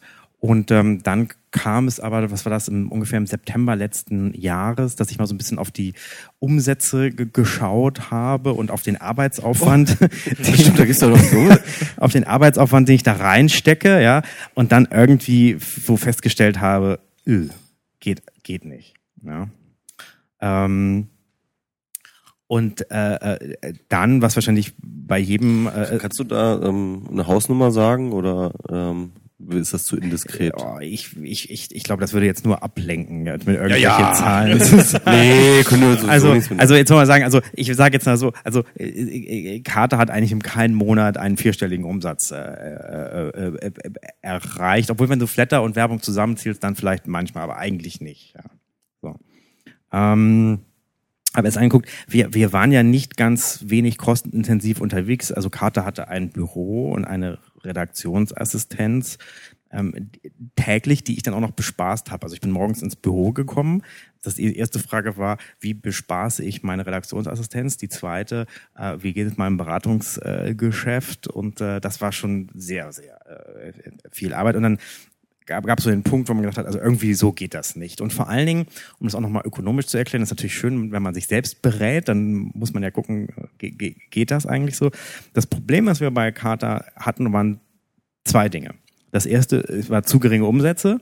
Das ist aber nicht das größte Problem im Mediengeschäft, weil wenn du zu geringe Umsätze hast, dann wächst du einfach und dann äh, hast du durch die Größeneffekte dann irgendwann genug Umsatz. Das Problem war, Geschäftsmodell technisch, dass Carter nicht wachsen konnte, aus folgendem Effekt heraus. Äh, wir haben einfach gesehen, dass mit der Struktur, die wir hatten, irgendwie, du hast zwei Artikel veröffentlicht und das hatte einen gewissen Aufwand, eine gewisse Reichweite und dann hast du angefangen, vier Artikel zu veröffentlichen. Das hatte aber dann den Effekt, dass du sozusagen nicht 100 Prozent mehr Kosten hattest von zwei auf vier, sondern 150 Prozent. Ähm, und bei der Reichweite äh, si- Äh, Weil? Warum? Ähm, weil ganz einfach äh, sozusagen jeder zusätzliche Autor, zumindest bei uns, dann eher äh, äh, ähm, dann eher jemand war, den man mit hohem Akquiseaufwand gewinnen äh, musste, der dann nicht mehr äh, ganz so gut war die, wie die ersten fünf, äh, die man schon hatte, ähm, der mehr Betreuungsaufwand brauchte und so weiter. Ich möchte nicht der sechste Carter-Autor gewesen sein. Nein, das ist ja, das ist ja jetzt auch vom Modell her äh, äh, äh, gedacht, ja. Ähm, so, also das heißt, auf der Kostenseite skalierte es äh, äh, negativ und bei der Reichweite war es eigentlich ähnlich, ja. Also du hast dann mit mit mit äh, zwei statt mit vier statt zwei nicht auch nicht die doppelte Reichweite gemacht, weil die anderen Autoren, die du dann zusätzlich bekommen hast, dann möglicherweise auch nicht so relevant waren, wie die, die du schon hast. Also das Problem war ganz einfach, äh, wir hatten keine Wachstumsstrategie. Ja? So, das, das war eigentlich das Kernproblem. Wir konnten uns nicht aus unseren niedrigen Umsätzen rauswachsen. Ja? Äh, weil sozusagen das, das Modell Carter, ähm, ähm, das ist bis heute, äh, auch nach den ganzen Überlegungen, die wir gemacht haben, äh, sozusagen äh, schwierig ist, über einen gewissen Stand hinaus zu wachsen. Aber also sag mal, äh, Wachstum heißt jetzt äh, für mich im Web jetzt nicht unbedingt äh, Wachstum an Autoren, äh, auch nicht mal Wachstum an Texten, sondern auch vor allem in erster Linie Wachstum an Reichweite. Genau, das Und, meine ich, ja. Ähm, Reichweite, ähm, das kann man ja durchaus auch mit einem festen Kernautorenteam, ohne dass man jetzt sozusagen irgendwie zusätzlich Leute einstellen muss oder so etwas, also theoretisch jedenfalls erreichen. Ähm, äh, was hast du da für Erfahrungen gemacht? Also ich meine, was, was geht, was ist das Reichweitenwachstum jetzt mal unabhängig von den Investitionen, die du dafür tätigen musstest? Also was wir auf jeden Fall gesehen haben, ist, ähm, dass Carter, die Reichweite von Carter gewachsen ist aus zwei Effekten. Einerseits durch so einen Gewöhnungseffekt, dass man halt so ins Relevant Set reinwächst von Aggregatoren und so weiter. Ähm, und natürlich auch das, glaube ich, dass äh, die, die, die Internetnutzung sich natürlich auch schon intensiviert. Das sieht man ja auch bei den klassischen Nachrichtenangeboten. Äh, äh, Angeboten. das glaube Spiegel ist jetzt über über äh, eine Milliarde Seitenabrufe pro äh, äh, Monat und so. Also ähm, also aus diesen beiden Effekten heraus ist es ist es schon äh, äh, ge gewachsen. Ähm, was uns schwer gefallen ist ist ähm, über einen gewissen Kernstamm hinaus ähm, äh, relevante Autoren äh, zu, zu äh, verpflichten. Also ich weiß zum Beispiel gar nicht, wie wir es geschafft hätten, dass das wäre vielleicht auch gar nicht dein Interesse gewesen, aber als simples Beispiel, ne, also wie hätten wir es geschafft, dass du nur noch auf äh, ähm, äh, Kater bloggst und, und nicht mehr selbst. Ja? So, und da ist wahrscheinlich das, was wir dir zahlen können, äh, weniger, als was dir die Freiheit, ein eigenes Blog zu haben, wert ist. Ja, ähm, insbesondere was meine Erfahrungen mit äh, auf fremden Plattformen bloggen angeht. Also, Ja, das eben, ist vielleicht du, tatsächlich genau. so, wenn ihr mich Genau. vor der FAZ-Sache gefragt hättet, hätte ich vielleicht ganz Okay. anders reagiert. Das ist richtig, ja. Ja, aber ja. So, also das ist tatsächlich, äh, es ist tatsächlich äh, äh, schwierig, äh, so ein, ein Wachstum äh, mit so einem mit so einem breiteren äh, äh, Stamm zu machen. Sehen wir im Grunde auch bei bei Netzpolitik sozusagen. Netzpolitik ist ähm, auf bestimmte Art und Weise natürlich auch sehr effizient, dass sie stark auf Aggregation setzen, dass sie im Grunde aber auch ein relativ kle- kleines Stammteam haben, was da aber noch viel viel stärker unterwegs ist als als äh, wir das könnten, weil wir es einfach noch viel mehr nebenbei äh, machen als als als da sozusagen, ja. So und das war dann halt die Geschichte, wo wir dann im äh, im, im September, Oktober und und und und und so weiter äh, standen und ich muss auch echt sagen, dass dass nach zwei Jahren das ist auch echt echt anstrengend und vor allem das zieht ja auch dann so. Also du musst dann immer denken so, denkst dann immer, also du wächst, du wirst größer und damit wächst ja auch sozusagen die Erwartung von dir selbst und von anderen, dass du bei allen relevanten Themen dabei bist und und und und und. Ne? Ähm, und ähm, dann irgendwann war der Punkt so, also nee, also den Anspruch, den wir haben, können wir mit denen umsetzen, die wir haben und dem Modell, was wir haben, eigentlich nicht nicht umsetzen. Und jetzt müssen wir gucken, wie wie, wie gehen wir damit weiter um.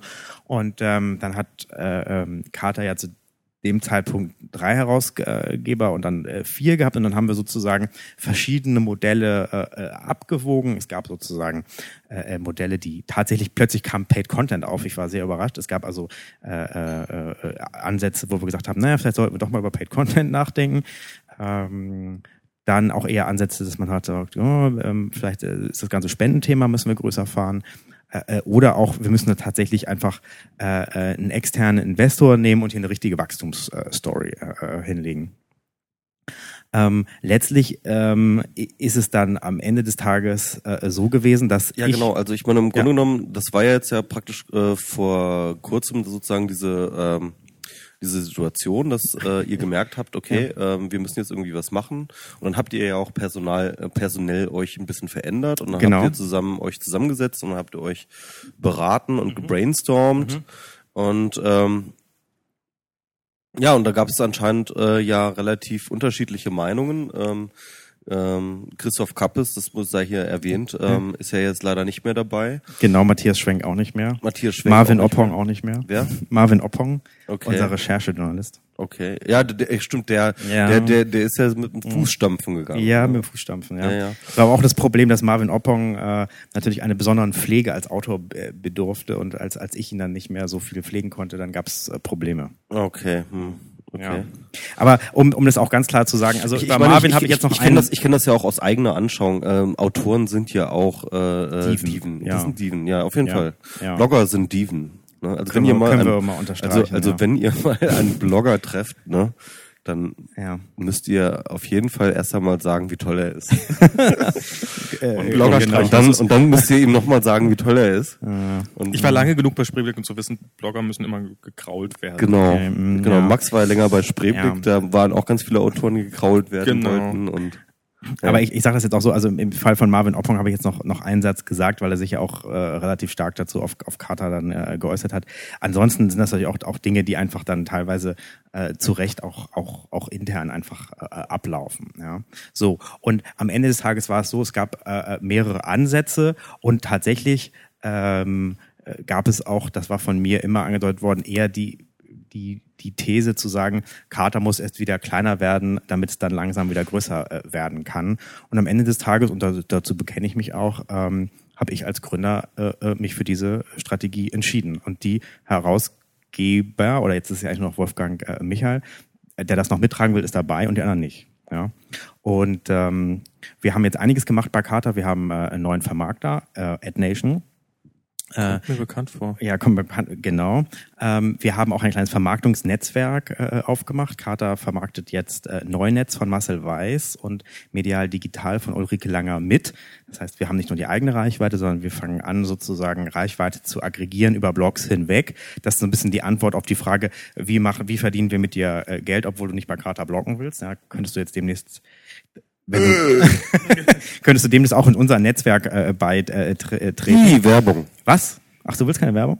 Also bisher habe ich so. äh, es immer sehr vermieden, Werbung Okay, äh, zu gut, schalten. ja. Ich bin jetzt nicht grund- grundsätzlich, das Okay. ist jetzt kein Dogma und so, aber Okay, ich bin, ja, ähm, klar. ich bin, ich bin da so ein bisschen, Ja, naja. mm, ja, genau. Zahlen nicht genug. Genau. Gleichzeitig, genau. Gleichzeitig ist für uns auch der Punkt, dass wir gesagt haben, ähm, also nur auf diese klassische Werbung als Refinanzierung setzen wir nicht auf zweierlei Weise, dass wir A, die Leute, die noch dabei sind, jetzt einfach auch für sich anerkennen, dass das eben niemals so gut bezahlt sein kann wie klassischer Journalismus. Ah, hier kommt schon jemand und sagt äh, Pause. Ähm, Ich glaube, das heißt Ende. nicht Pause. Nee, das heißt Ende, ja, das heißt Ende, genau. ähm, ähm, also, dass wir da auch, auch, auch einfach uns klar gemacht haben, das ist einfach was anderes als, als was, was eine klassisch vergütete journalistische Arbeit.